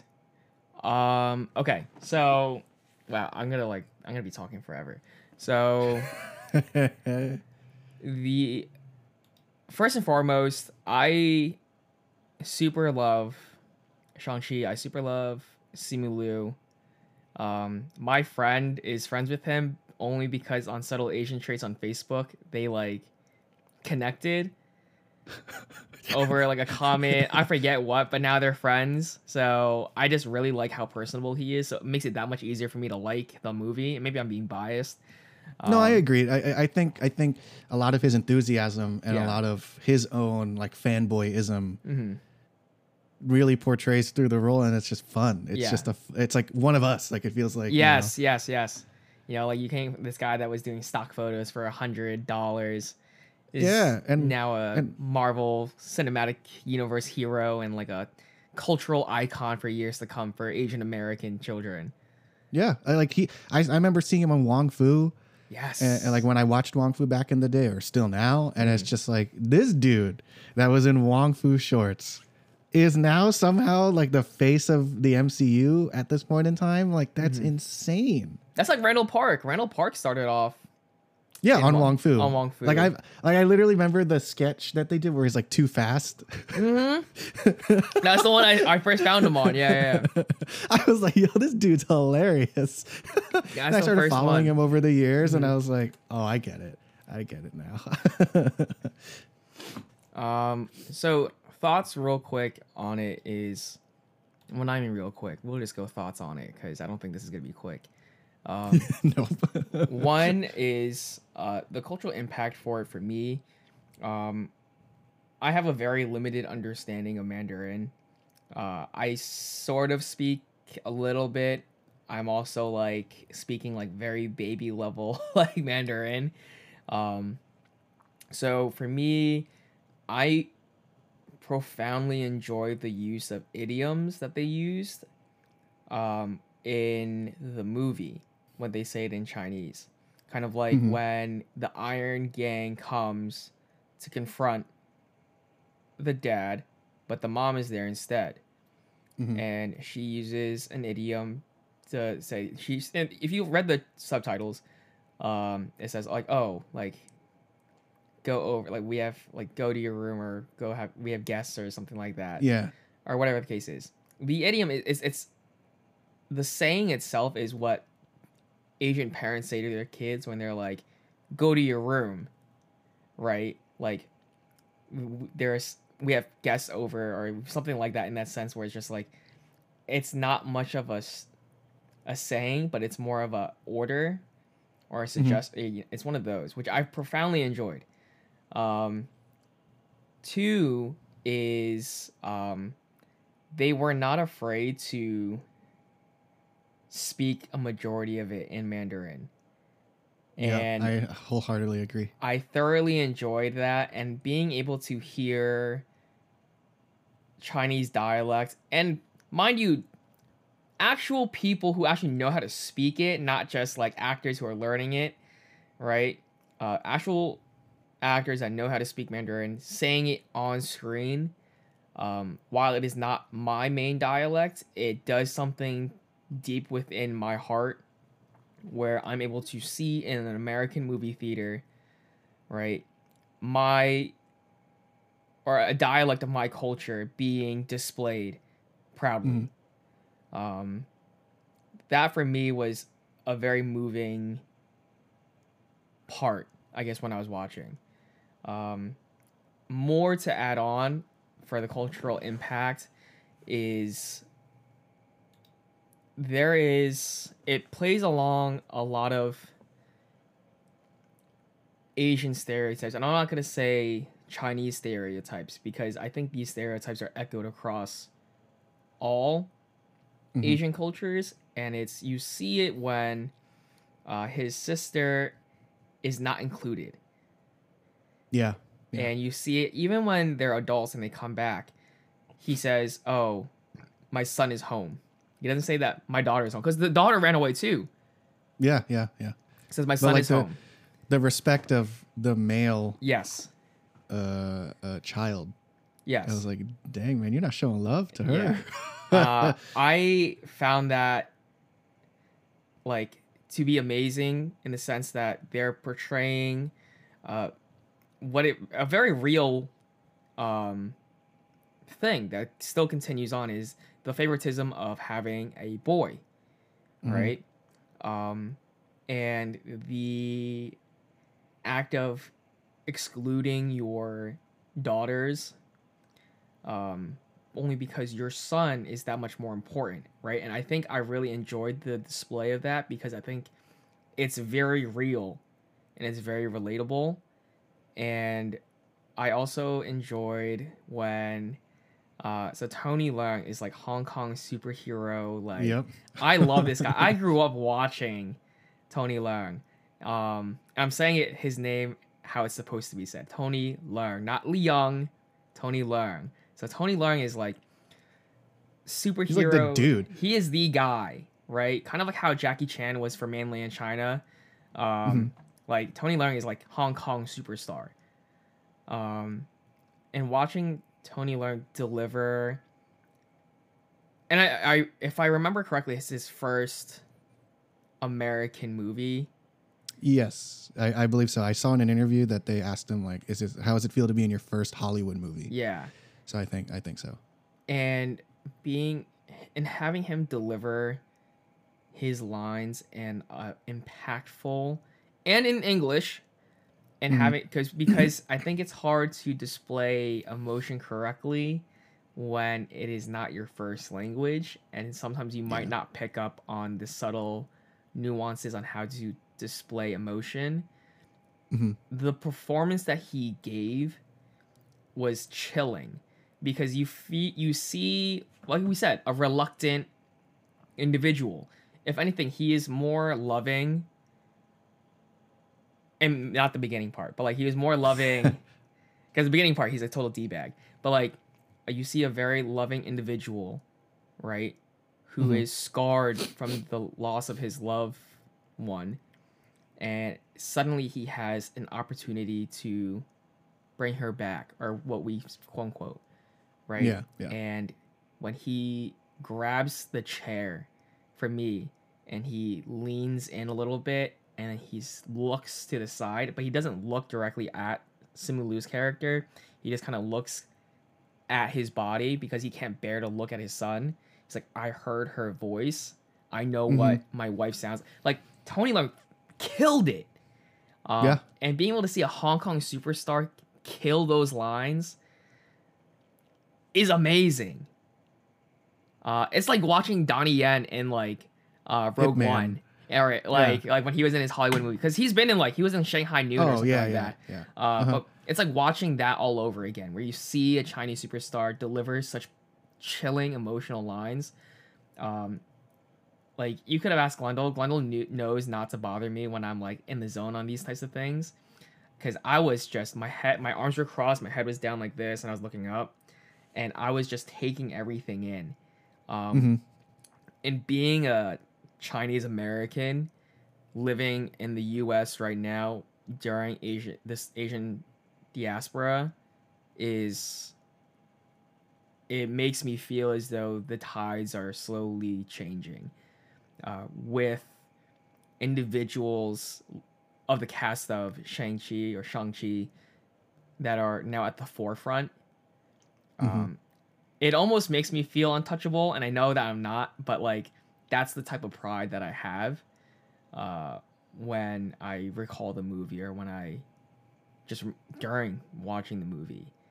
hmm Um, and the future of the Marvel universe now that that's incorporated is one. Uh, for those who don't know, the lore, uh, Fin Fang Foom, or I think that's his name, uh, the dragon, Yes. Yeah. Yep. um, is a Shang Chi character from the comic books. So I am super waiting for because Fing Fang Foom is a Maklu Maklulan, or is that I forget? I don't know how I'm pronouncing it right.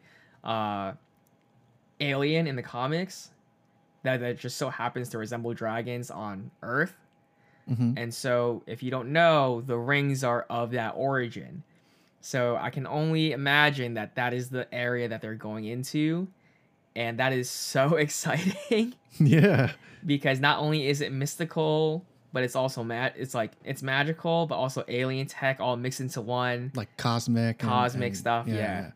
Um, and I and I I love it, and I can't wait for more Asian American heroes to to be portrayed, and I can't wait for the eventual team up of Tom Holland Spider Man and Simu Liu Shang Chi, and then Tom Holland gets to uh, develop the way of the spider, and I hope to see that uh, in a movie adaptation because the comic book adaptation or the comic book series when that happened was absolutely amazing. Mhm. So, but I, I, that's my thoughts so far. I am probably going to interject to you as you. That's okay. um, so while Jon is the comic um, person, I, I am not, but I study these movies intensely because I I love I, I love movies and, and the way that they're made and, and the, the writing process and, and the whole like I, it's just something that I could talk days on end about. Um, so this movie for me, I watched twice. First one was by myself on um, premiere night or uh, the Friday that it opened, uh, September third, and then the uh, no, I actually saw it Thursday because I was off. um, and then I, I watched it again with my family, but I wanted to experience it by myself for the on on the first go because I, I I wanted to just experience the movie in the same way that you did, like just experience it and and and and just let it happen Mhm. to me. And I cried. Um, so, to the listeners who don't know us, um, I'm not of Chinese descent. I am Filipino. Um, but I think you made an important distinction that that a lot of the stuff that occur in this movie isn't necessarily like Chinese or or or um, like based in Chinese. I, I, there are parts that are based in Chinese culture, but it's stuff that is like you can experience as an Asian, a- as a person of Asian descent. That it's like, for instance, the one of the things I noticed immediately right off the bat was when Simu he he visits Katy's um uh uh um house. Yeah. He takes his shoes off immediately, Uh-huh. a- a- as if there's not like not even a, a- second thought. And then he goes to to give respect to the elders, Uh-huh. like in the Filipino culture. That's like you know you mano and and Mhm. and you know you always do that first. I I was like wow. Um, so for me, that's kind of like a little snippet into the whole wow of this movie for me because they did it so unashamed hmm that they did it like without even pointing a thought to it. Like for instance, like the the the scenes where they speak Mandarin. hmm I was so happy that they didn't just do it for one scene and that was it. hmm Like it was kind of like a token thing that it's just like, oh, like let's have like the the the cultural character speak the cultural language and then that's it. Like Mhm. one scene. Um but yeah, like so much of the movie for me was stuff that I could see in my own life. hmm um, that like you know like the dinner scene right? Not, not not to the extent that you know my sister's being shunned but like the kind of conversation that happens at the table i could almost see in my own life. That i was like did they like did they read all our lives or something? Like this is stuff that like i i i kind of see in my own growing up or my own um um uh life alone. And i was like this is insane. Like uh, there was a quote that Teddy and I were talking about when we were discussing this movie, and it was that Marvel's making Marvel's no longer making superhero movies; they're making movies with superheroes in them, and that was so much of this movie for me. Like um, the performances of of the mother and father, the performances of of uh, uh, uh, Wen Wu and the uh, mother Jiang Li, um, like was it, it, it just it it brought me to tears by the end of that movie because I was like, this is almost very representative. Not so much the warlord aspect, but representative of, of the ways that I even see my own parents in the way that like they process grief or the way that they process um, um, difficult times like that, and the way that my sister and I process things. Like it was just like, oh my dear, like this is like. I, I, I was in complete and utter awe at the way that they had carefully crafted the movie mm-hmm. to give reverence and respect to the culture that we all share. Mm-hmm. And that just makes me really happy that people were able to see that. And after I left the theater the first time, I was filled with just such an overwhelming pride. Mm-hmm. Like, and I, you know, I, I, I consider us to be proud to be Asian, you know, but this one was just like I had I had my head held high. I felt like I could conquer the world. I felt like I um nothing could bring us down. Like you could spit in our face. You could you could beat us down. Nope. That's not going to stop who we are and what our culture is and and and and our belief in in who we are. That was amazing. Um to talk about more the minutia, like the fight scenes were nuts. Um, and and I'm pretty I'm pretty eagle eyed when it comes to um, noticing if it's the stunt actor or if it's um, like you know when they when movies now the the the kind of thing is like the one take scene, Yeah. but you can obviously see where the cut occurs and where the wipe um like the the guy the body flies across the screen and that's where the wipe is because the continuity doesn't match up. Right. the way they the, the way they approached fight scenes in this movie was insane. And apparently I, I know that one of the stunt or the stunt coordinator was part of jackie chan's stunt team and then he he had unfortunately had passed away. Um, so that was the name at the end of the credits. Um, but you know uh, the, the music was fun the 88rising soundtrack is on repeat Yes. Same It's here. been on repeat for me for like three weeks now. I listen to it and I um, act like I'm in a movie, like, like a music video. like I'll be driving down 287 and I'm like listening to like Act Up or like Yo, literally, like, because I, I I just do it from front to back. Okay. And then usually Act Up comes on when I'm on 287, and I'm just sitting there and I'm mean mugging. I'm like, I'm like on the road. I'm like, you can't stop me. Oh, you can cut me off, sure. I got the Do it. illest stank face when that song comes on. But I mean, to, to- again to, to wrap it up bef- before you you know give your thoughts again. Um, this movie just made me so so so proud that they didn't just do things to do it. They didn't do it pointing it like like the way I could I described it to my cousins um, was like it's as if they made a movie and they were all white. Mm, like in the sense that they don't point at anything. They don't go they don't say hey look at us we're doing this. Or oh hey we're all speaking mandarin. Like or, oh hey, hey we're doing fight scenes. Like or we're doing um you know like very acrobatic uh, wire work. No they don't point at anything. They don't even point that they're asian or they're this and that or that there's different colors in the movie. They just tell a story and that for me was the most like poignant thing for me leaving the theater that it wasn't just like it wasn't like it's not like Fast and Furious where they point at Han and they're like, "Yo, he's obviously an Asian driver, so like he's the mm-hmm. Asian dude." Like, no, they don't do any of that. It's just we're telling a story, so be it. If you mm-hmm. don't like it, mm-hmm. like it felt so, like that gave me such a, a, a a high that I'm still on today. That it's just so like unapologetically um, proud Yes. of, of of it. that was the word I was going to use. Um, so instead of unapologetic, I'll just do unabashedly. Um, it was just, it was unabashedly Asian, um, in the sense Mhm. that they created a movie. It was the same thing for Black Panther, right? Um, and we Yeah, want to yeah. celebrate all things, all all uh, wins for the people of color, right? Because we're a voice that needs to be heard. We are the voice, and we are the people who helped start up the very beginnings of America, right? Um, you know, it is us that created the very comings of the railroad system going out west, right? It is the people of color, right, that have changed uh, how we even perceive music, right? Uh, A lot of these people want to celebrate uh, American music, and I so uh, the boon of American music. A lot of it comes from Black American culture, um, and a lot of people don't realize that.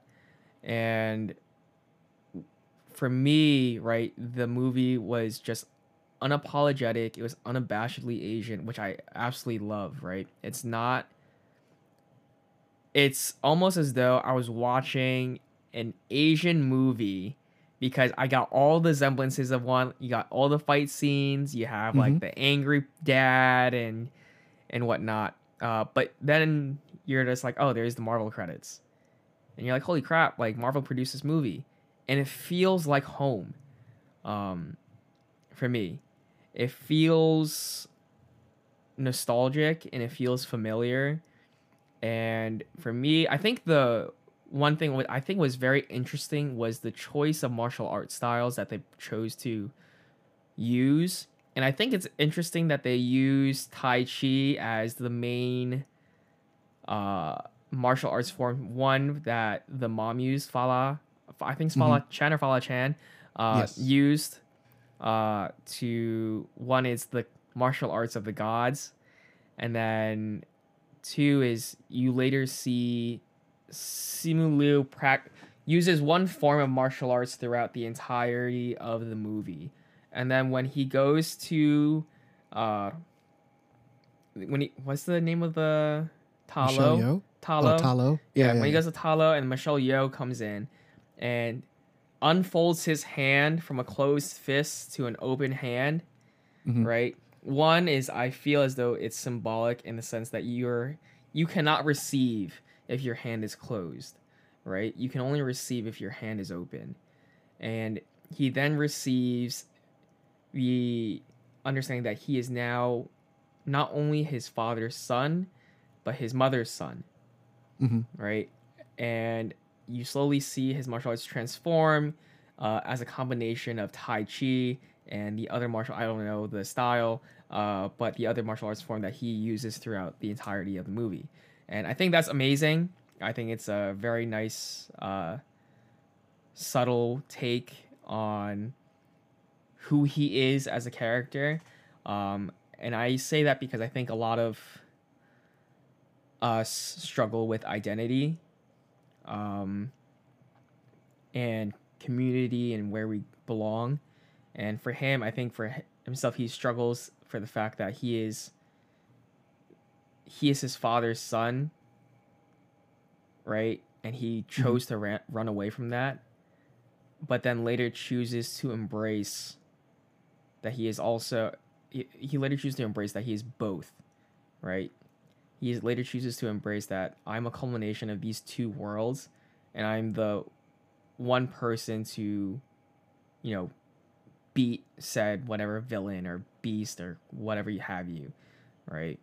Um, I find that very poetic, um, in the movie, and I think overall, uh, Simu Liu's also very vocal about that. If you're on Subtle Asian Traits on Facebook, uh, he fights for cultural identity and uh, community, and I just love seeing that on the big screen.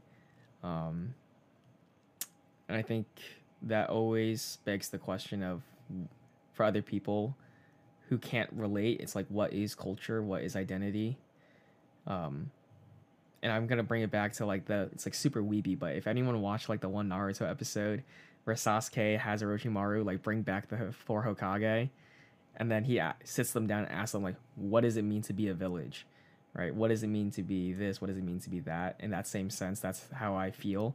Uh, the movie did is like, what does it mean to be Asian, or like for Simu Liu, like what does it mean to be uh, my father's son? What does it mean to be my mother's son? What does it mean to be uh, this person with such heavy responsibility on my shoulders, right? Um, I, I, for me, it was a very good movie in attacking those types of questions, because that's what I love. Uh, at the end of the day, I just love asking questions like that, um, like what is culture, what is identity. Um, shoot, man, I. I, I, I, I, you know what's funny is that I told Glendale too that I was high key emotional uh, after we walked out of the movie theater. Um, I've never felt because Crazy Rich Asians, while it was good, um, it was slightly misaligned in terms of certain representation on their actors Mhm. um, and also representation of other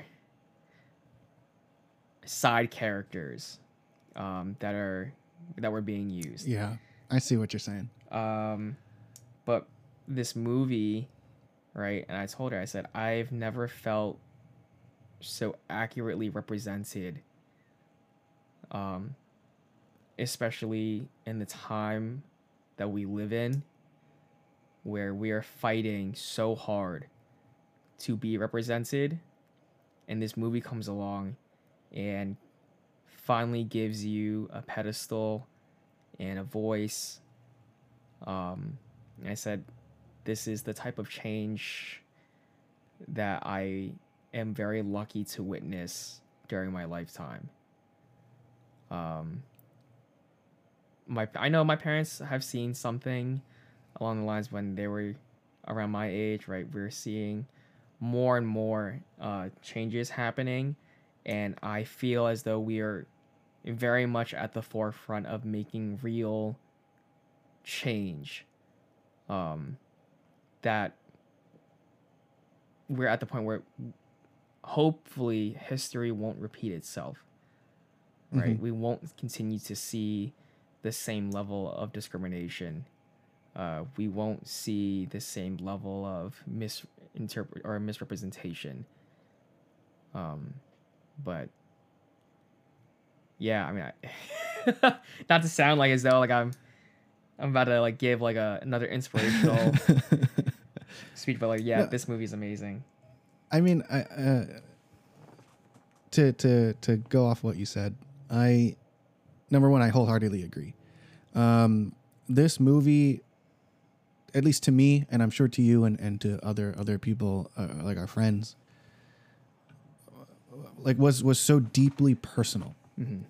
Like in the same way that you mentioned Crazy Rich Asians, like it felt somewhat detached for me because I it like yes I I, I understood the pieces of it and, and part of it, but like it felt more like a comedy and a and a, and a drama more so like, mm-hmm. more more so like a comedic drama than than it it, it it was a, a display of culture and it was a display of this and that. Don't get me wrong, I'm not mm-hmm. saying that we shouldn't have movies like that, but this one to me, like gently put the spark in arguably all of us mm-hmm. In such a deeply and and and um, like personal and intimate way that after watching that movie how could i not be even more fired up about about just the whole um the whole thing about the discrimination of just different colors and different things like that. Like like it gave like you know what it did? It gave me a picture of what could be. Yeah. Like and and arguably what it should be Yes. compared to what it is now. Mhm. And that's why it's got me like fired up and and and so stupidly excited. Like or rather not stupidly because there's definitely thought behind it, but but so unapologetically excited to keep pushing the envelope and to keep making a ruckus about it. Mhm. and that's that that's why you know the it, it's just so it, it resonates so strongly i feel like with us because we view it from that kind of angle. Mm-hmm. And not to mention that it's an actually good movie. Yeah. like the, the acting is good. The cinematography for me was very good. The music and the way that they had done they, the way that they executed on what they were trying to do from a technical standpoint was good. Mm-hmm. Like for me it's top three top, top three marvel movies Oh, fact. in yeah, the for sure. like in the 24 mm, 25 marvel movie run like this is like like again because this was such a very intimate and personal story that how can it not Mm-hmm. but yeah that i mean unless you have anything to add One is I, I was kind of disappointed that they didn't speak a little bit of Cantonese while they were in Macau. Um, I would have loved. I would have loved that. Um, but you know, at this point, I think I'm gonna take what I can get. Uh, not necessarily meaning that it's complacency. I think we will always have a voice um, and I think for the next movie, uh, Simu is also the voice of the people. You know, he's part of a group that's like three million people, uh, Mhm. or like well, not three million, but like a million people on on Facebook, right? Um, so I think he is a voice that for for the people that can't be heard, and uh, I'm excited for the second one, and I can only imagine um, what it will bring. And yeah, and then and also just the food, like they when they're eating juk inside, like they're eating congee for breakfast. I was like, bro, I eat congee for breakfast like all the time. Uh, like I love that. Um, and just seeing Katy being, and of course because Awkwafina is not Chinese, uh, I just super enjoyed when they were like, oh, you know, I don't really speak Chinese, or like my Chinese isn't that good. Um, I thought that was hilarious because you know that's like the story of so many other people who they're like, oh, my my Chinese also isn't isn't that good, yada yada yada. Wait, actually, is she Chinese? I thought she was Korean, isn't she? i Oh, think she she's is- chinese She is Chinese. I thought she was Korean for some reason. But you know why? I think it's because her initial debut when she first entered like the rap era, she kept hanging out with like Dumbfoundead and like a couple other Mhm. Korean guys that I thought she was Korean. But now that I'm Mhm. looking at it, oh my gosh, I had no idea that Awkwafina was Chinese. That's insane. The more you learn. I had no idea. But yeah, anyways, forget what I just said. Maybe Awkwafina just really can't speak Chinese, or maybe she can. Maybe maybe the purpose of the movie was that they had to display the one Asian American that is Chinese, but like every other Asian American kid growing up is like, I don't know how to speak Chinese. Like I know how to like listen, I just don't know how to speak, hmm hmm which is very prominent. yeah i mean even even filipinos they're just like i don't i don't really speak tagalog and Yeah. they're just like and then all, all the elders or all the elderly people are like they they give that Yeah, they get a little side eye. They're they like, give me the side eye they're like oh yeah, they're really American now, huh? And it's like you like you're just like you're just like, come on. But like I, I get it because that is a lot of people. Or a, a, a, an amount of people that isn't small. yes. Especially growing up here. Yeah, yes, yes. It's also to say that, and it, I I feel like I always have to iterate because I feel like no matter how many times we bring it up, there's always people that feel this way. Is that just because someone else judges you based upon your Asian American experience does not make you any less of your nationality. That Yes. your level of fluency of your language does not dictate how Asian or what you know if you're Filipino, Korean, Chinese, Japanese, whatever, Southeast, you know, any Thai, Cambodia, whatever, right? That doesn't dictate your level, right? You are It, it doesn't define you. it doesn't define yeah, you're you are right your nationality, right? You you are Yeah, not a you- percentage of it. You are 100% mm-hmm. percent of it.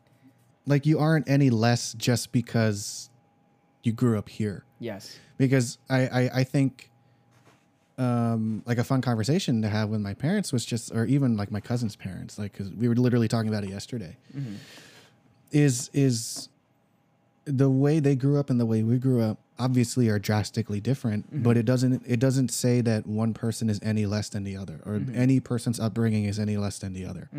And I think especially when like uh, let's say parents or, or friends' parents that grew up overseas that went over here easily look down upon people who can't speak the native language or don't understand the native language or don't understand the native culture or don't mano po or you know don't don't don't show respect to elders in the way that they did when they grew up. It's like and it's like hey different cultures man different times of growing up different time and place but we're all still the same and i think that's an important message to get across at least in this kind of uh, uh, setting or understanding is like you said it doesn't invalidate what you went through or what i went through or what our friends went through necessarily Yes.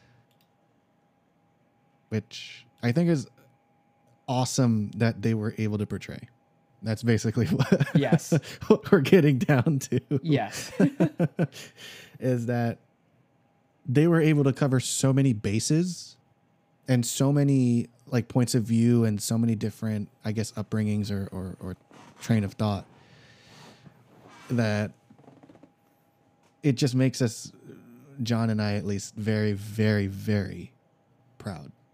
Yeah. 100%.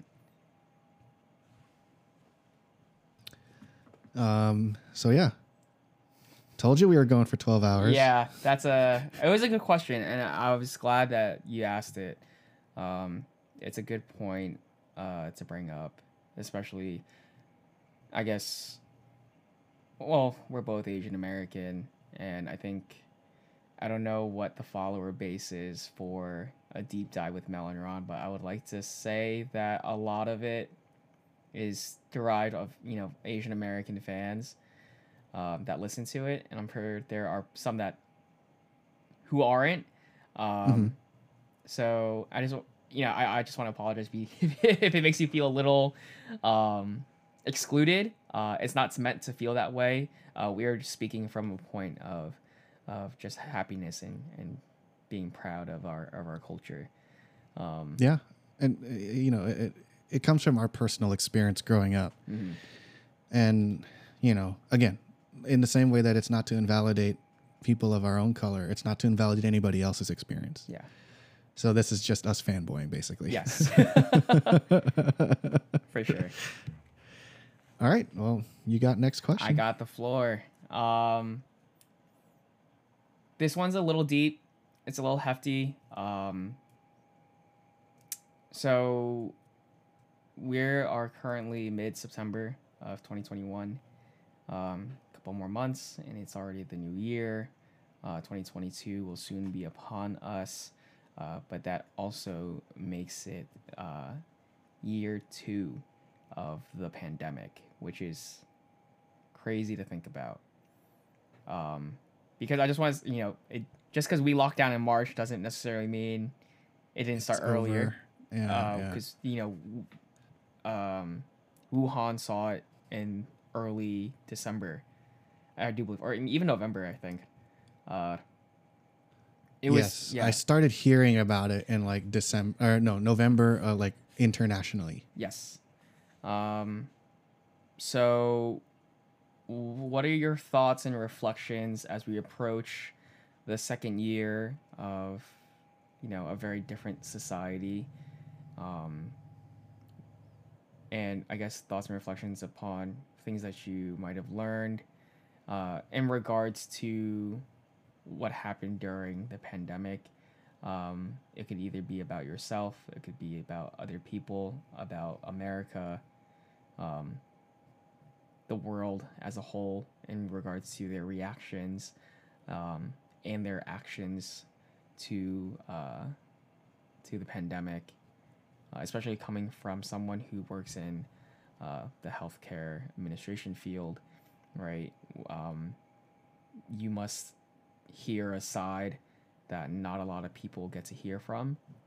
Um, and if you could shed any light that, un- uh, or a perspective that a lot of people might not be able to hear because of you know, it could be that they don't have someone within that healthcare. Like for me, like I don't have a lot. Like, sure, a lot of our friends are in the nursing field. I actually don't get to talk to them, uh, so I don't really get to hear uh, a lot of that.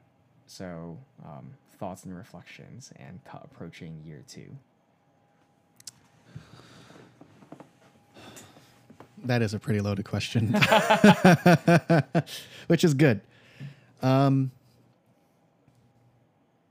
sorry, I, I, I like I'm trying to think about how I'm going to necessarily frame, you know, my answer to your question. Uh-huh. Um,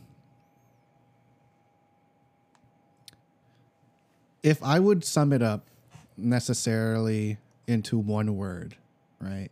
Mm-hmm. I think the one word that I would use is insensitivity. Um, so I'll, I'll tackle it first from you know the health administration standpoint.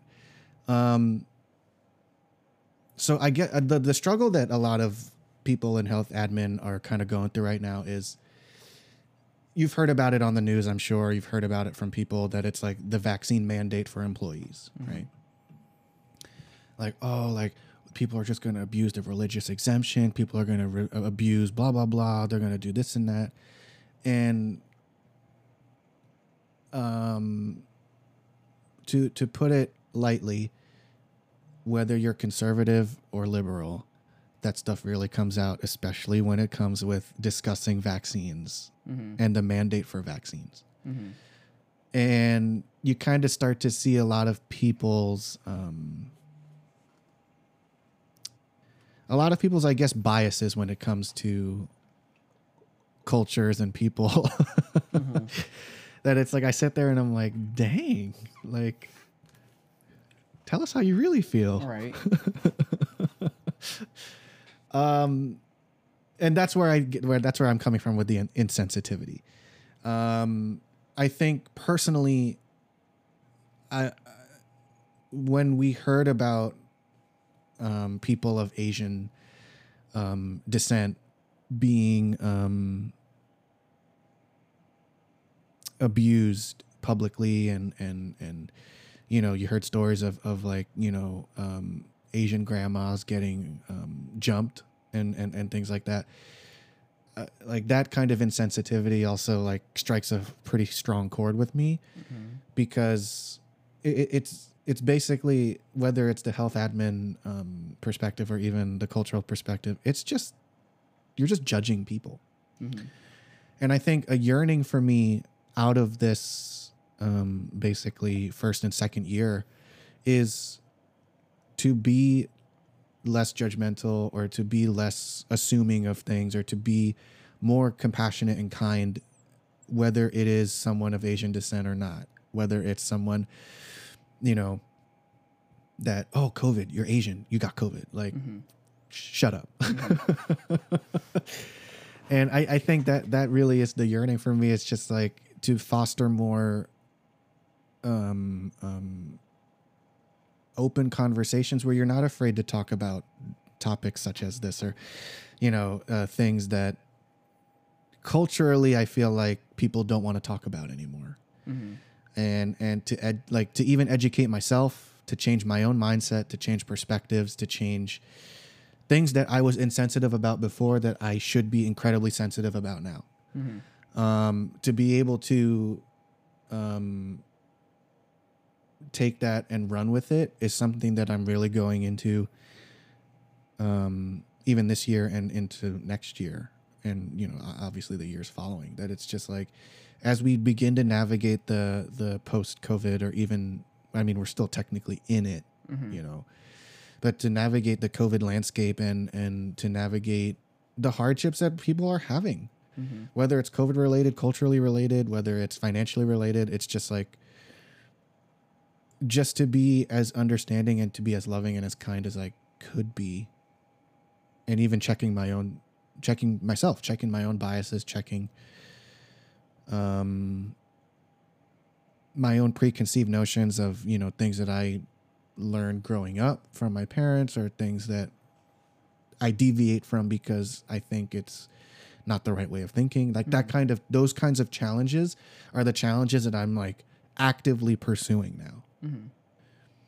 Because it I, I think to me de- like you know maturity wise and developmentally wise at this stage of where I am it's just like that's what I want to keep going for. Mm-hmm. Like an authenticity that is indiscriminate and is just you know takes it for what it is and I, I- I guess that's what i would say that is like my my own like takeaway or my own learning Right. i guess point um especially throughout the past i basically two years right. It's crazy to even say two years. yeah i mean like 2020 was a blur if you really want to put it 2020 was like it was it's weird to even because i remember during 2020 I, it felt like i forgot that 2020 even happened. My mind was still stuck yes. in 2019 yep. Even my frame my t- my frame of time like i would forget that 2020 was that was truly a year. Like it, i'm not it sounds stupid right? That i was like yes 2020 yes 365 days is a year. Um but when i would reference it saying oh didn't we go last year like what do you mean last year last year was two, we were like two years lockdown. ago We were, we were in lockdown. Yeah. I was like, oh crap, like that's crazy to think about, right? Um, that it's really been that long. Um, I didn't even realize just how long it was uh, until I saw my niece and my nephew again uh, a couple months ago, and I they've aged like two years, and like my nephew is starting school, and like my niece is suddenly like not into whatever she was into before. She's like, yeah, I'm into Legos and stuff like that now because I haven't talked to them in, in forever. yeah yeah Um, So it's just weird to see the amount of change uh, occur. I mean, Mm-hmm. shoot, like I had two birthdays in COVID. like, yeah yeah uh, that's crazy to And- even think about. and you know like well you know of course we'll never get that time back but it's just like it 2020 to me was almost it's not a nothing year don't get me wrong i'm not trying Right. to say that like whatever uh, it, it it just feels so disconnected Yes. that it's like you know like let's say for instance on the projects that we work on a lot of them are time constraints and i'm like oh it's 2021 Yeah. like I sit there and I'm like, holy, like I, I literally pray in my own personal time. It's just like, God, please help me not to waste time. Yeah. Because it, it, this imp, like just, it dawned over time over the, over the pandemic or even over the lockdown here in America. How, like how, how much time is wasted or how much we discredit like oh, oh we'll just do it tomorrow. Oh we'll just spend that time tomorrow. Mm-hmm. Like that's why for me the guiding principle for work was just like as soon as i'm in the elevator i'm not thinking about it because i'm going to spend time with family. I'm going to spend time with things or do things that i truly do care about and mm-hmm. i want to do. Mm-hmm. That it's not just you know yeah the work will always be there and yeah we have deadlines and yeah we have things that we have to submit to whatever but you got to push and you got to just do what you want to do in the time that you do have it because you don't know when you won't. Yep. And that kind of stems back to insensitivity and being authentic that it's just like I think uh, even in my own life I've been insensitive where it's just like oh we'll just do it next week or oh we'll just hang out next week or oh we'll just do this as a family next week or tomorrow. Whereas you never really know if you're going to get that back Yeah. and that urgency is what is beyond driving me at this point. That is mm-hmm. like driving me career wise driving me emotionally driving me relationally. Like mm-hmm. if you don't want to keep up with you know um like keeping up the effort of of fostering our own relationship mm-hmm. then okay then I, I respect it and i'll move on. Because i have no time. Like i don't have time to entertain you saying I miss you and you don't really, or maybe you do and you don't have you don't know how to say it. Like it's just like be straight with me. If you want to hang out, then we'll hang out. If you don't, then I'll hang out with people that I re- that want to that I care about. you know, Um, I know that's a tangent, but it's just like I just in my mind or in my own mindset now, there's no time like the present to just keep pushing. There's no time like right now to keep like oh like let's say a friend hit a, hit you up right? Like you, that you haven't seen in a long time. And they're like oh let's let's let's get lunch soon or whatever. Mm-hmm. And you're like okay so when do you want to meet up?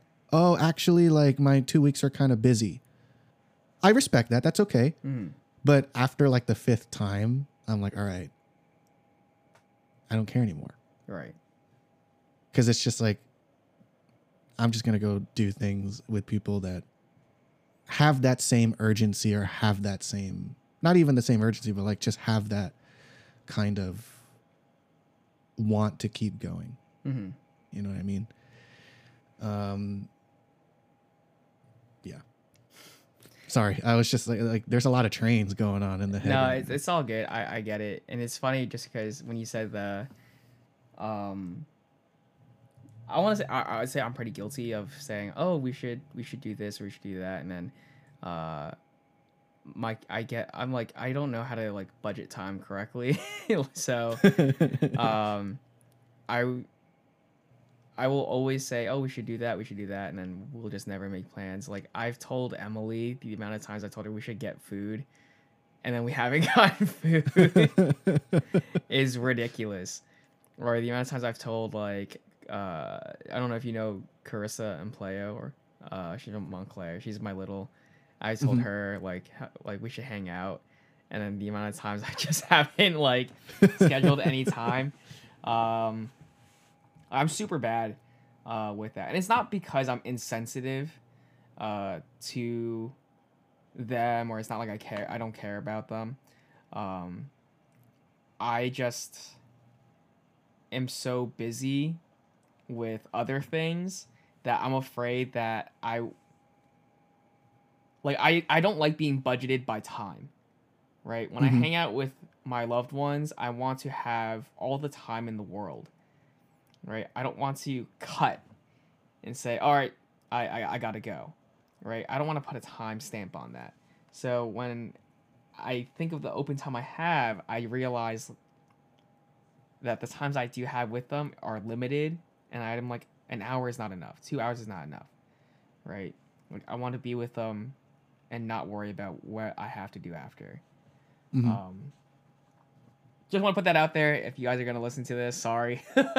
uh, and also to anyone else that I probably have said, oh, we should probably get food. Uh, sorry, I'm super I- bad. I, I I mean that's not to say I'm not guilty of that either. Mhm. Um, you know, like don't don't think that listeners don't think or whoever's listening. I'm pretty sure that there are some who are like pointing their fist in the air. They're like, "Shut up, Ron! Like you suck." Like, no, I I, I mean, it's just that now. I'm like hi- like I remember this was an interview question for my current job, Mhm. and it was like, "What what is like a strength or weakness?" And I'm like, at this, at this point in time, a strength or weakness for me is that I'm hyper focused Uh-huh. like I am hyper focused on making sure that if I'm spending time with you, it's going to happen. Yeah. Unless you just don't, like you don't meet me halfway. Yeah. In that kind of sense, or, you know, whether it's work related or, or or hanging out or relationally or whatever. But it's just like, I am so hyper focused on making sure that things do happen, and if it doesn't, then I'm just like, all right. Like I even tell people now whenever I, I I'm like, hey, let's get lunch. I tell them, if you're busy or if you have no time to do it right now, I respect that. It's okay. I don't want like basically I'm saying no pressure to having to think about working or or, or, or meeting up Mhm. because I get it. I'm busy. You're busy. Like think about how much how much time it took for us to actually get this podcast to or this episode to actually start recording. Like it took us like two months because there's just so much time that it's hard for our schedules to align. It's mm. okay. I'm not mad. Mm. But after the 50th time, I might be mad because I'm I'm an, I'm still an emotional person, and it's just like you can't solve me again. I'm not even gonna ask you anymore. Yeah, Mel, we're never gonna ask you again. Yeah, we're never we're never gonna ask you, Mel, to come back to the show, ever. but it, it- it's just it's stuff like that, and it's just like I got basically I'm saying I got no time to dilly dally, and I'm sure you're in the same way. Like it's like we got no time to sit back and just be like, who would you-" no, it's got it's go time. Like mm-hmm. there there is so much time that was wasted mm-hmm.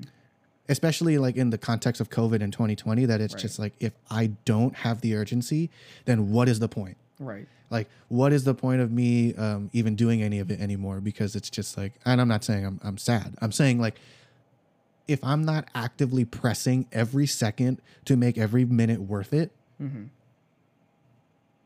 I'm wasting. Right. like and and and that's stuff that you'll never get back stuff with loved ones you'll never get back stuff with close friends that you get out of touch of because you don't talk to them anymore Mm-hmm.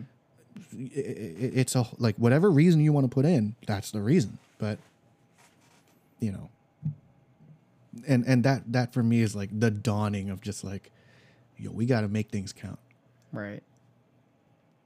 and that i guess circles sort of worms all the way back yeah, to it, insensitivity It, it, wor- it works its way back to insensitivity. I think it's a complicated route, but we eventually get back to it. I mean, because I think these thoughts stem from that, right? Because then we, I think we try to get to the root cause of why do we feel certain w- w- things, um, and I agree with you. Uh, insensitivity would be a word that I would also describe. Um, and for me, I think it's the common l- lack of s- compassion and empathy for Mhm. others that I think somehow Americans have, but the rest of the world does not share as as intensely Mhm, right? Um, you would think that for a common goal, we would come together and coalesce to return back to a sense of of normalcy. And and I I don't even know why I use the word normalcy. A sense of of being able to stability, right? Because I don't want to use the word normalcy because I don't want to go back to normal, right? yeah yeah um, a sense of stability only because it's it, it really boggles my mind that you can say why do i have to wear a mask if you're already wearing one and or why do i have to get vaccinated if you're vaccinated and it's not because i'm doing it for myself I'm Mhm, doing it mhm. for the people around me, right? And it's such a clear cut way of displaying your character of saying like you care so much about how you feel that you are willing to let the people around you suffer because you feel as though it infringes upon your own ability to be for the lack of a better word american right? Because i feel like that's definitely an argument that goes on right? Mhm, you're infringing on my ability to be an american citizen. And i'm like what about you're infringing on the the ability for other people to, to, to live right? And the worst thing is that like the people that bring up oh you know the mortality rate or you know the recovery rate and i go yes but if you were to throw the dice right how do you know that you're not the statistic yeah how do you know that the person next to you is not the statistic? How do you know that you're of the 99 whatever percent and how do you know the person next to you is is is also? And that Mhm, and that mhm. absolutely kills me. Because people think, "Oh, because you know, it's the majority, clearly the person next to me is not going to have adverse effects to it." That's that's not how it works yeah right? Mhm. The sheer sense of the probability that someone could die should be enough for you to say, I want to prevent that, right? Because no one should have to die based on an illness that you can prevent. Mm-hmm. Yeah, I I I don't know if you were finished with your thought, but uh, I mean, there's there's other things to it, like when people bring up, oh, you know, people die from the flu all the time. I'm just like, and they're like, and then at the and it was at the time when there was no vaccination for it yet. I go, people have the choice to be vaccinated, right? Yeah, You can't yeah. give that same argument like we have a vaccination for the flu. If you don't take it, that is your fault, right? And and I'm leaning towards that right now because I'm I am losing the empathy for other people who do not take the vaccination, which I know I shouldn't. right? Because I think they deserve just as much empathy as the people as as, as other people, right? But if you mm-hmm. can't put aside your your pride or your selfishness for the sake of other people, right? Like that kills me. I I mean I I tend to agree only because at this point I feel like the word we're looking for is that we're jaded Yes. with that kind of mentality or that kind of like um I I think it was Bill Burr on the Joe Rogan podcast not sponsored um that like Bill Burr was just like good if you don't want to wear a mask go ahead and die in a ditch Mm-hmm. and while that is an extreme that has crossed, you know, my mind or my mom's mind, especially as a nurse for her, Mm-hmm. That it's just like, you know, if you don't want to wear it, you don't want to get vaccinated, then that's your decision and go do it. Mm-hmm. Um,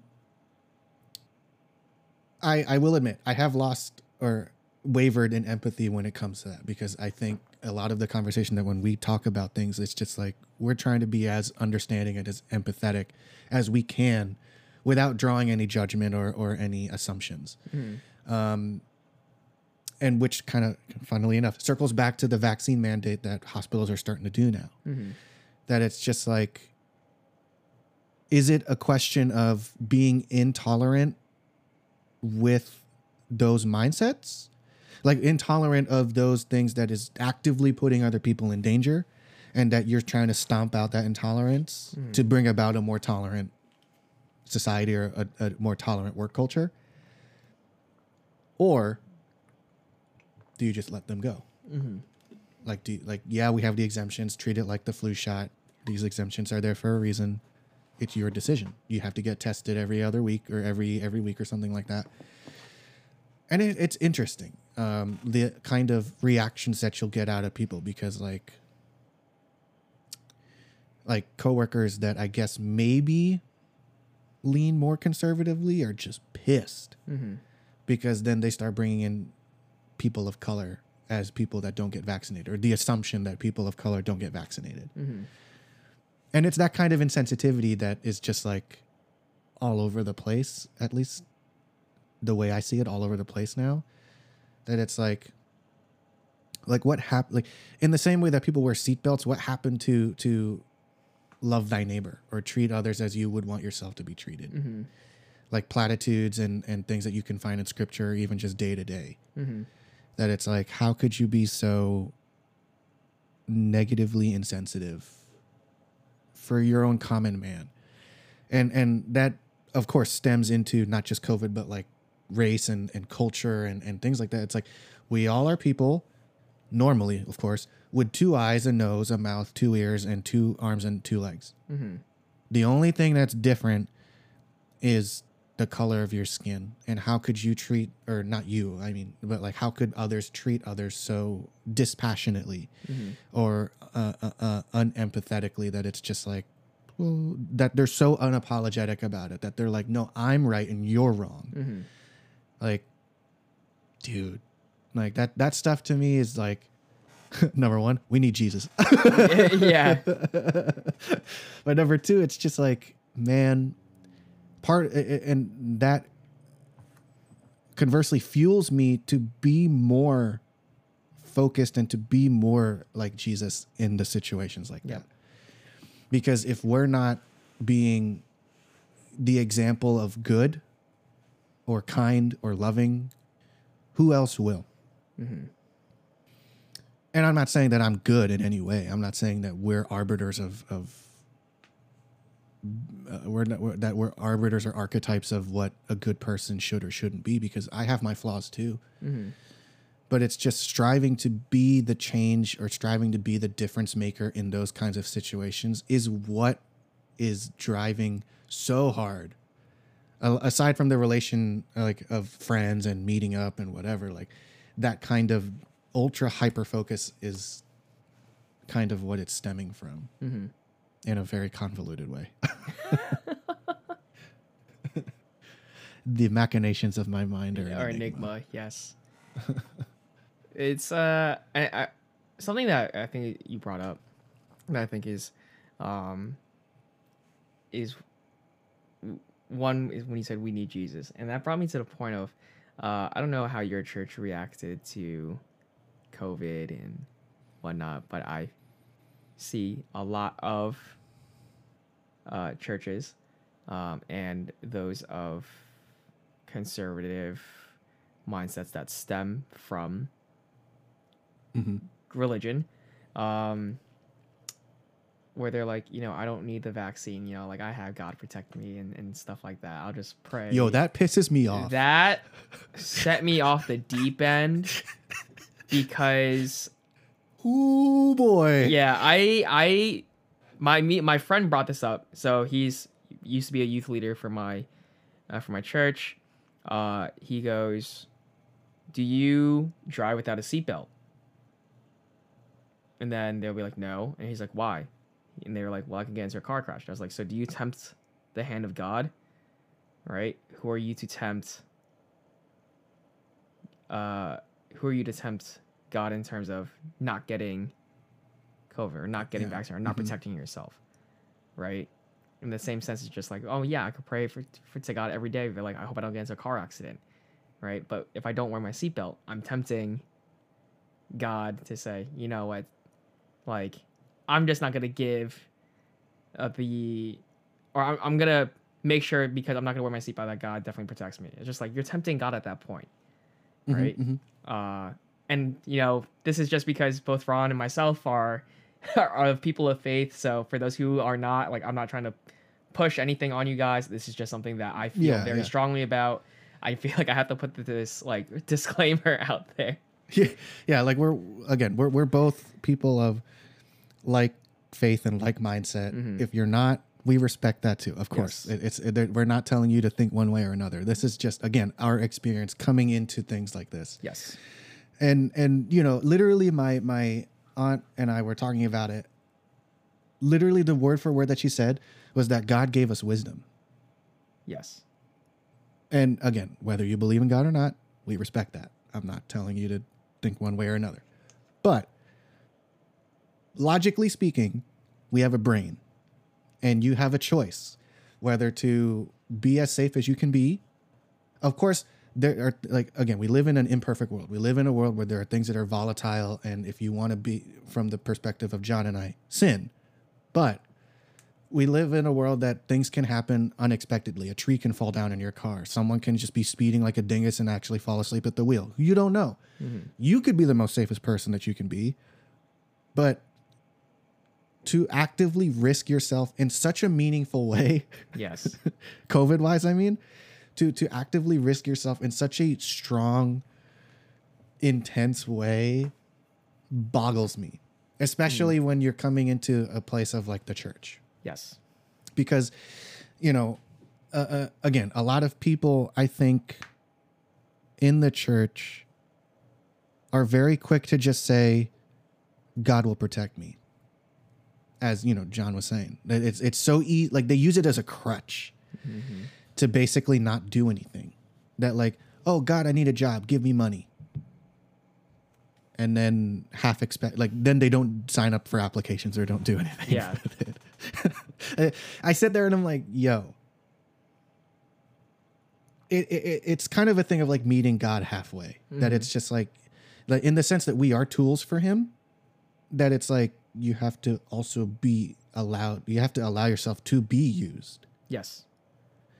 Or, or, you have to allow yourself to be like it's like you you got to walk hand in hand step by step. You can't just say jesus take the wheel and then expect everything to just be happy-go-lucky all the time. And in the same way that like i came across people when you know we decided to start going back to church. Of course we're still masking we're all vaccinated and all that stuff but we're still doing our due diligence.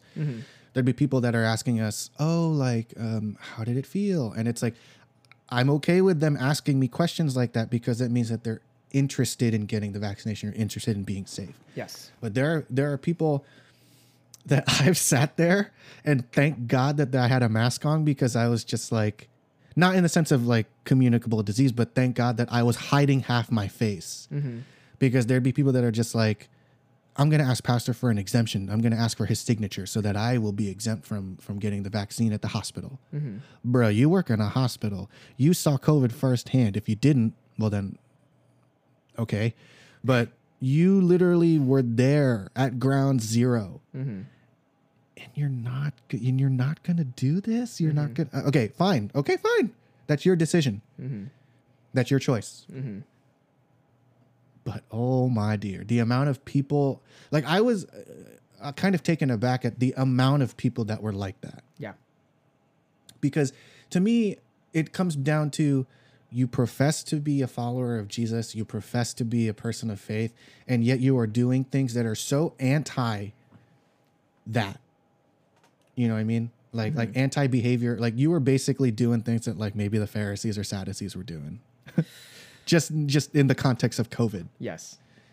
And it's like wow. Like you you you like this is the definition of me of religion versus faith. Like you're just letting it you're just letting it go. Like you're just like, "Oh, God will God will save me."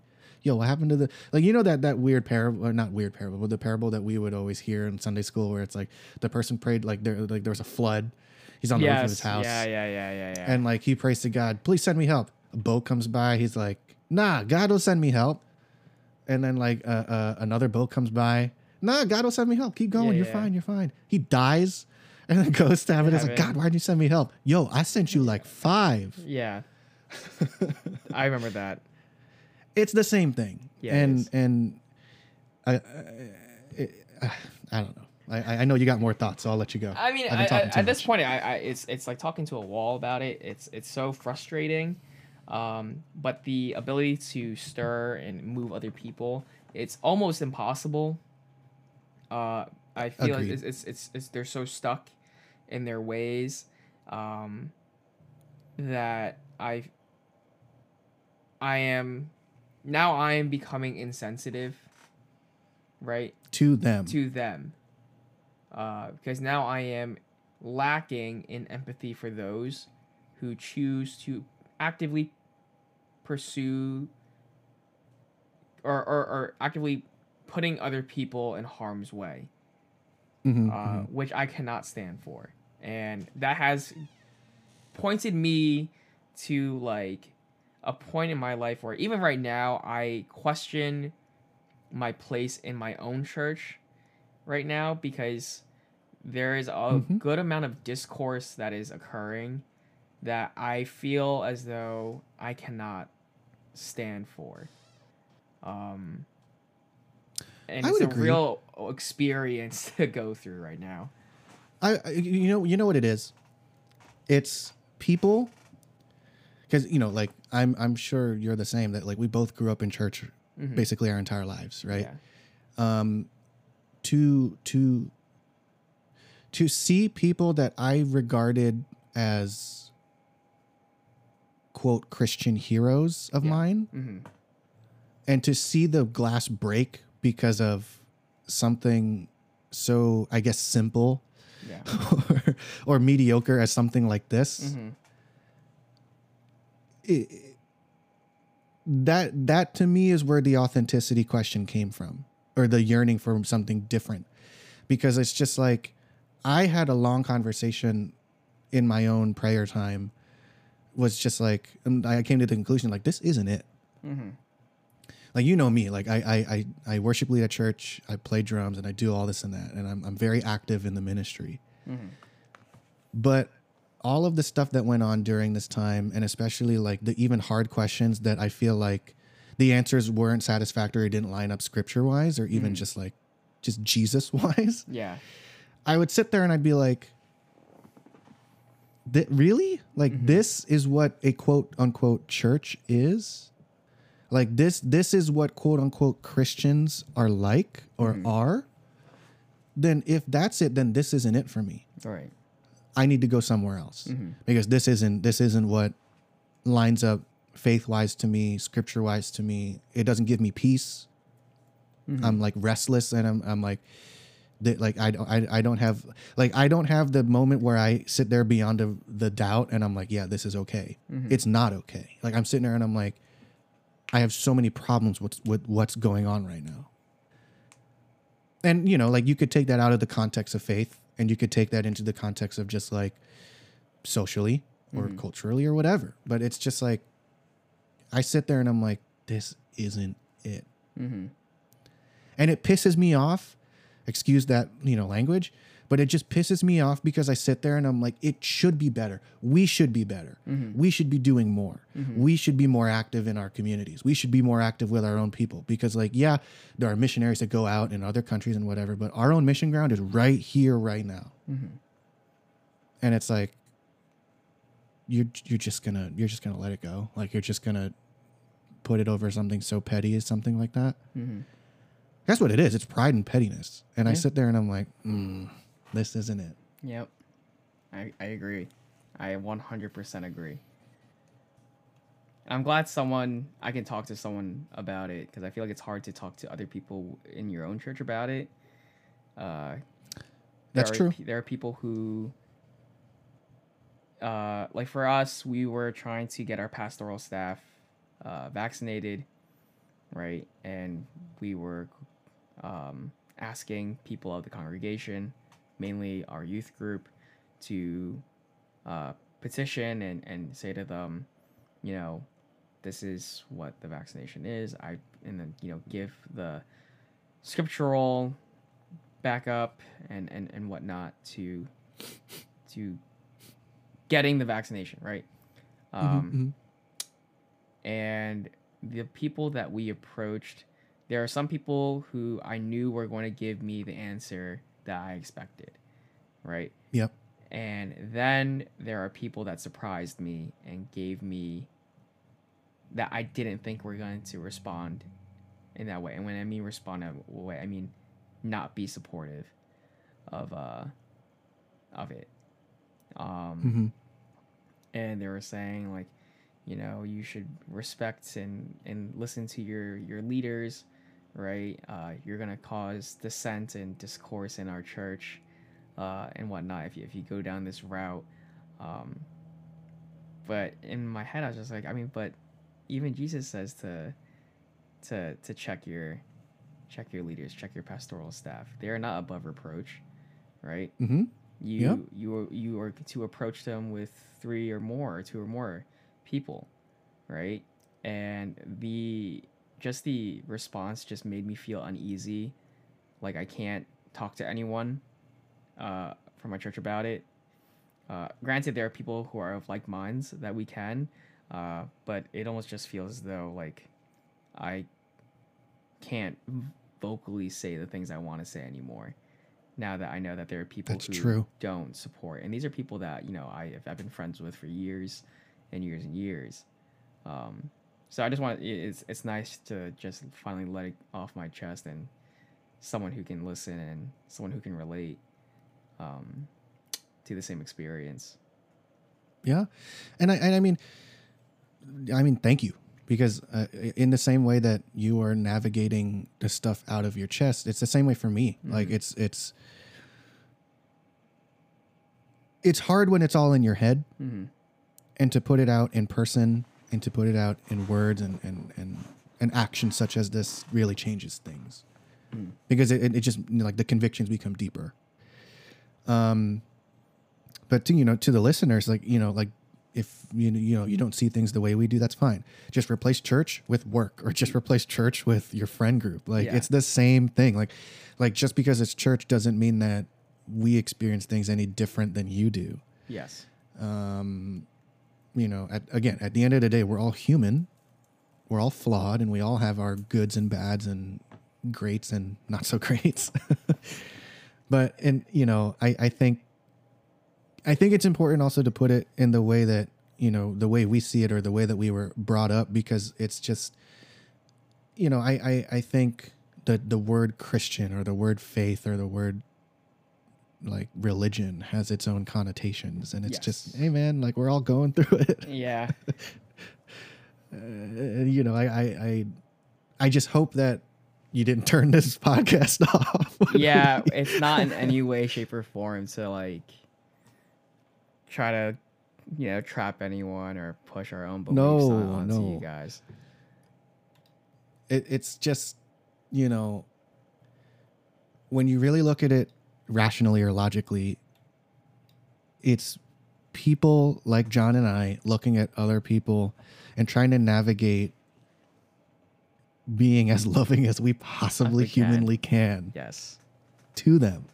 Yes. And I'm sure, like, you know, like even in the context of people's own families, that people, you know, of conservative mindsets or whatever are very, very outspoken against things like vaccinations or whatever, things like that. Some, I'm pretty sure, don't even think that COVID is real. yeah. And, you know, I've come across that. Like, it, it's, it's not impossible. So it's just, you know, I hope you've been patient with us as we've kind of aired out Yeah. our own um Frustration. i guess yeah frustrations about our own circles of community put it Yes. That way um but i mean i, I gotta say sorry to jon i gotta get ready for the new day tomorrow so we might have to close it on that one It's all good. I uh I knew once we there were certain questions I knew that were gonna get really meaty anyways. So I was just Yeah. like I when I when I even brought this question up, I was like, I feel like this might be the last question. um so that's like that's completely fine. I think this is a good place to to end it. I think we ended off on a very heavy, strong note. Um which I'm a big fan of. I think it's good to leave uh, a conversation that we have had, like, or in the nature that was our conversation, right? Um, Mhm. In a state of kind of curiosity and reflection, um, and I think the last question definitely did that for us. Um, Yeah, I mean, uh, and and I think something that we always try to tell you guys when you guys listen to these podcasts or these episodes rather, is that we very very much we will be the first to tell you that we do not have everything figured out.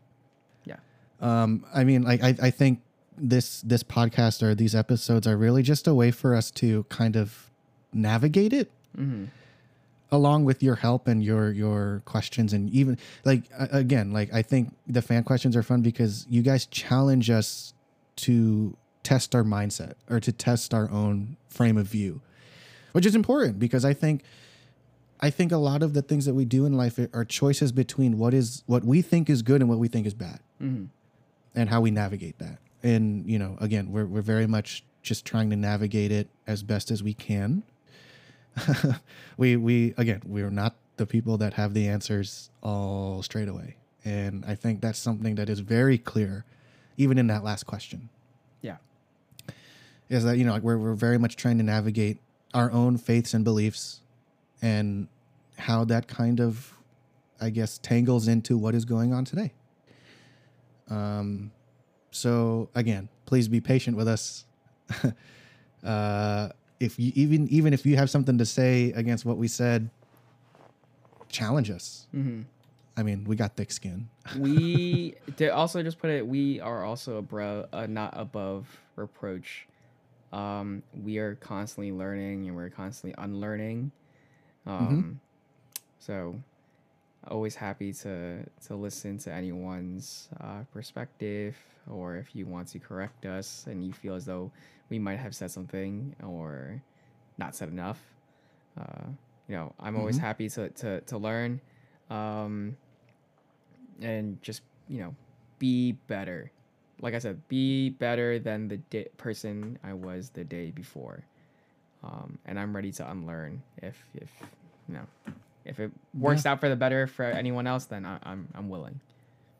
Yeah and i mean like if you have questions more questions for us send them in. We'll be happy to answer them yes. Um again this has been a really really enlightening experience as it always is.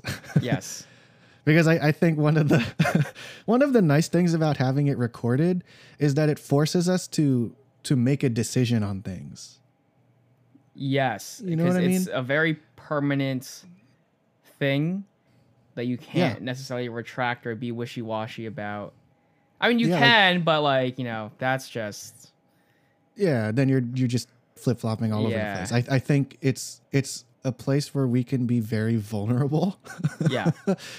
about the the way we think and the way we perceive things and that isn't to say that what we do or think is right or wrong. It's just we're just trying to figure it out as we go. Yeah. Um, so again thank you. I know this was a meteor one, so we hope you enjoyed it. Um, I won't say see you in two weeks because I don't know if we're going to be recording in two weeks. um, but again, always, always, always, thank you for taking the time to listen to our ramblings. and, you know, thank you, Jon, for coming back on. I'll see you in episode 15. I'm just happy that like I'm back and it's just great because it's like I came back on episode 10. So I feel like it's just like I, I came back on the, the double digits episode. so I feel very honored to be here. I mean, like, listen, I always feel honored when friends want to include me in on projects. Uh, I love it when people think that I am of value to add uh, to their projects. Um, it's definitely you know a toot to my own horn. Um, but uh, yeah, I really appreciate it. Hopefully, episode 15 is also good. I hope we have Mel uh, on this one too. I love Mel. Like, I think she's an amazing person. Um, and I just, you know, if for the people also who haven't like gone onto the show yet, like just do it. Like if you're someone that they asked and that I knew if knew you back in college, you already know that I have a certain look to give you and it's just like just do it. Like there's no like no time for hesitation. There's a sense of urgency. You know, just do the yeah. things you want to do and you know, I mean, I know that the people who constantly listen to this show, we have asked. and again, I won't force you to come on to this show. I think it's a fun way to to kind of test your convictions and test your mindset. And honestly, it really is a fun experience. We don't have to talk about deep things like the things that Jon and I talked about. We just talked about it because it's the context of who we are yes. and the, the conversation. Mm-hmm. But you know, if you want to, like, I know there are people that like K-pop. You want to talk K-pop all day? We can talk K-pop all day. Mm-hmm it's okay. Like, um, you know, I and again, thank you for listening. Thank you, Jon. Thank you, Melanie. I know you're not here. You're probably listening to this right now, or in the context of the episode of when you are listening to it. But um, but yeah, like I I really do have nothing but thanks for the people that are willing to be a part of the show and even listening or speaking or whatever. Um, you know, it, it this really is another way for me to kind of navigate life in a very semi-permanent way. it's it's but a fun project. That much I'll It say. really is. It's been a fun project and, to follow. And I, I won't I'll just say we'll see you next time. Yeah. I won't tell you when or how or when, but you know, I I, like, I definitely do want to keep this project going. It is a, a, a sort of capstone project for me uh, personally. So um, yeah, thank You're you. in too deep, man. You're already on episode ten. You got to keep going. There's no way yeah. back. No, well, Melanie and I were talking about it. Like December, whenever is going to be year one anniversary for wow. um, the show. So we were like, we might do like we might do something interactive with the fans for the episode because on Anchor I think you can send in verbal oh um, messages. So like it'd be really kind of cool to kind of edit that into like some kind of thing and like I don't know, we're still thinking about it. We we're we're kind of the planning it out preemptively. You should live like even it. so much. That'd be fun. Like I, I think cool. that'd be a really fun live stream. Because mm-hmm. uh, I mean, I do stream now. I I, I know yeah, I, I, do stream. I, I put video game stuff on YouTube. Like it's fun. Like it really is another area of creativity that I'm able to really like not flex, but like flex the muscles of that creativity because yes. you know I think it's needed. I think mm-hmm. I need it. mm-hmm. um, but again, thank yous, thank yous all around. Um, and yeah, that has been a deep dive with Jon and Ron today. That's uh, right.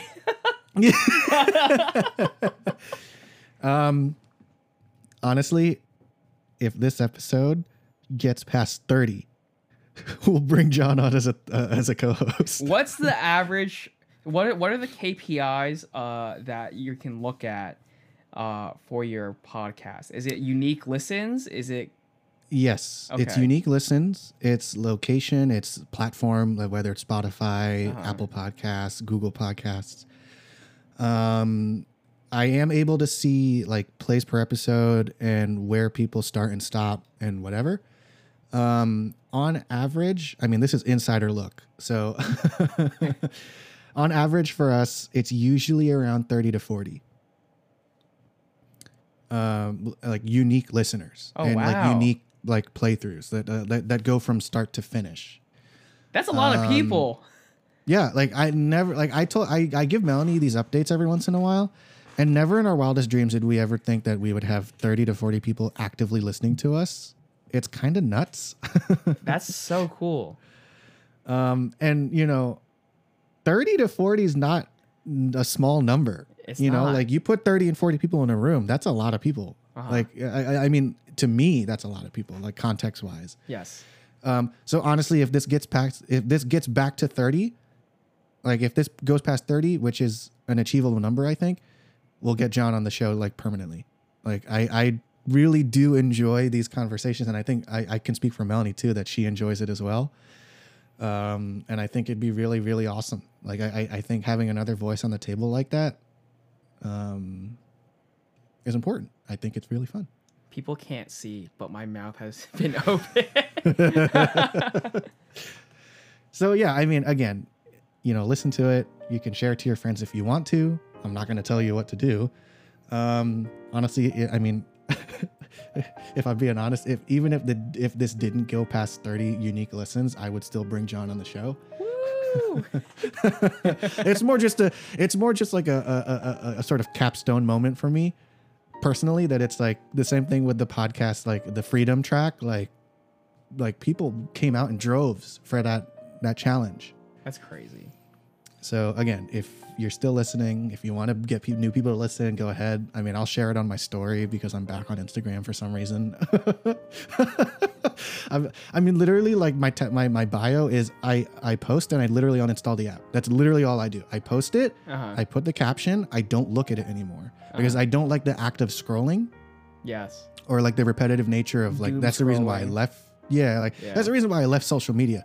But I do like the the the the moment of putting something a moment permanently, Yes. quote unquote. Mhm. Of course, I can delete and whatever and delete the account. I'll probably delete the account in a year. but the act of like putting something permanently on something Uh-huh. is just really really fun to me in the same way that this podcast is like semi-permanent so um you know again we've been saying thank you for like the past 15 minutes so thank you again um share it interact with us please because we really do enjoy the interaction and and you questioning us and our our mindset um and with that we'll see you next time for episode 11 on um a deep dive podcast Bye. Bye. I forgot to say bye.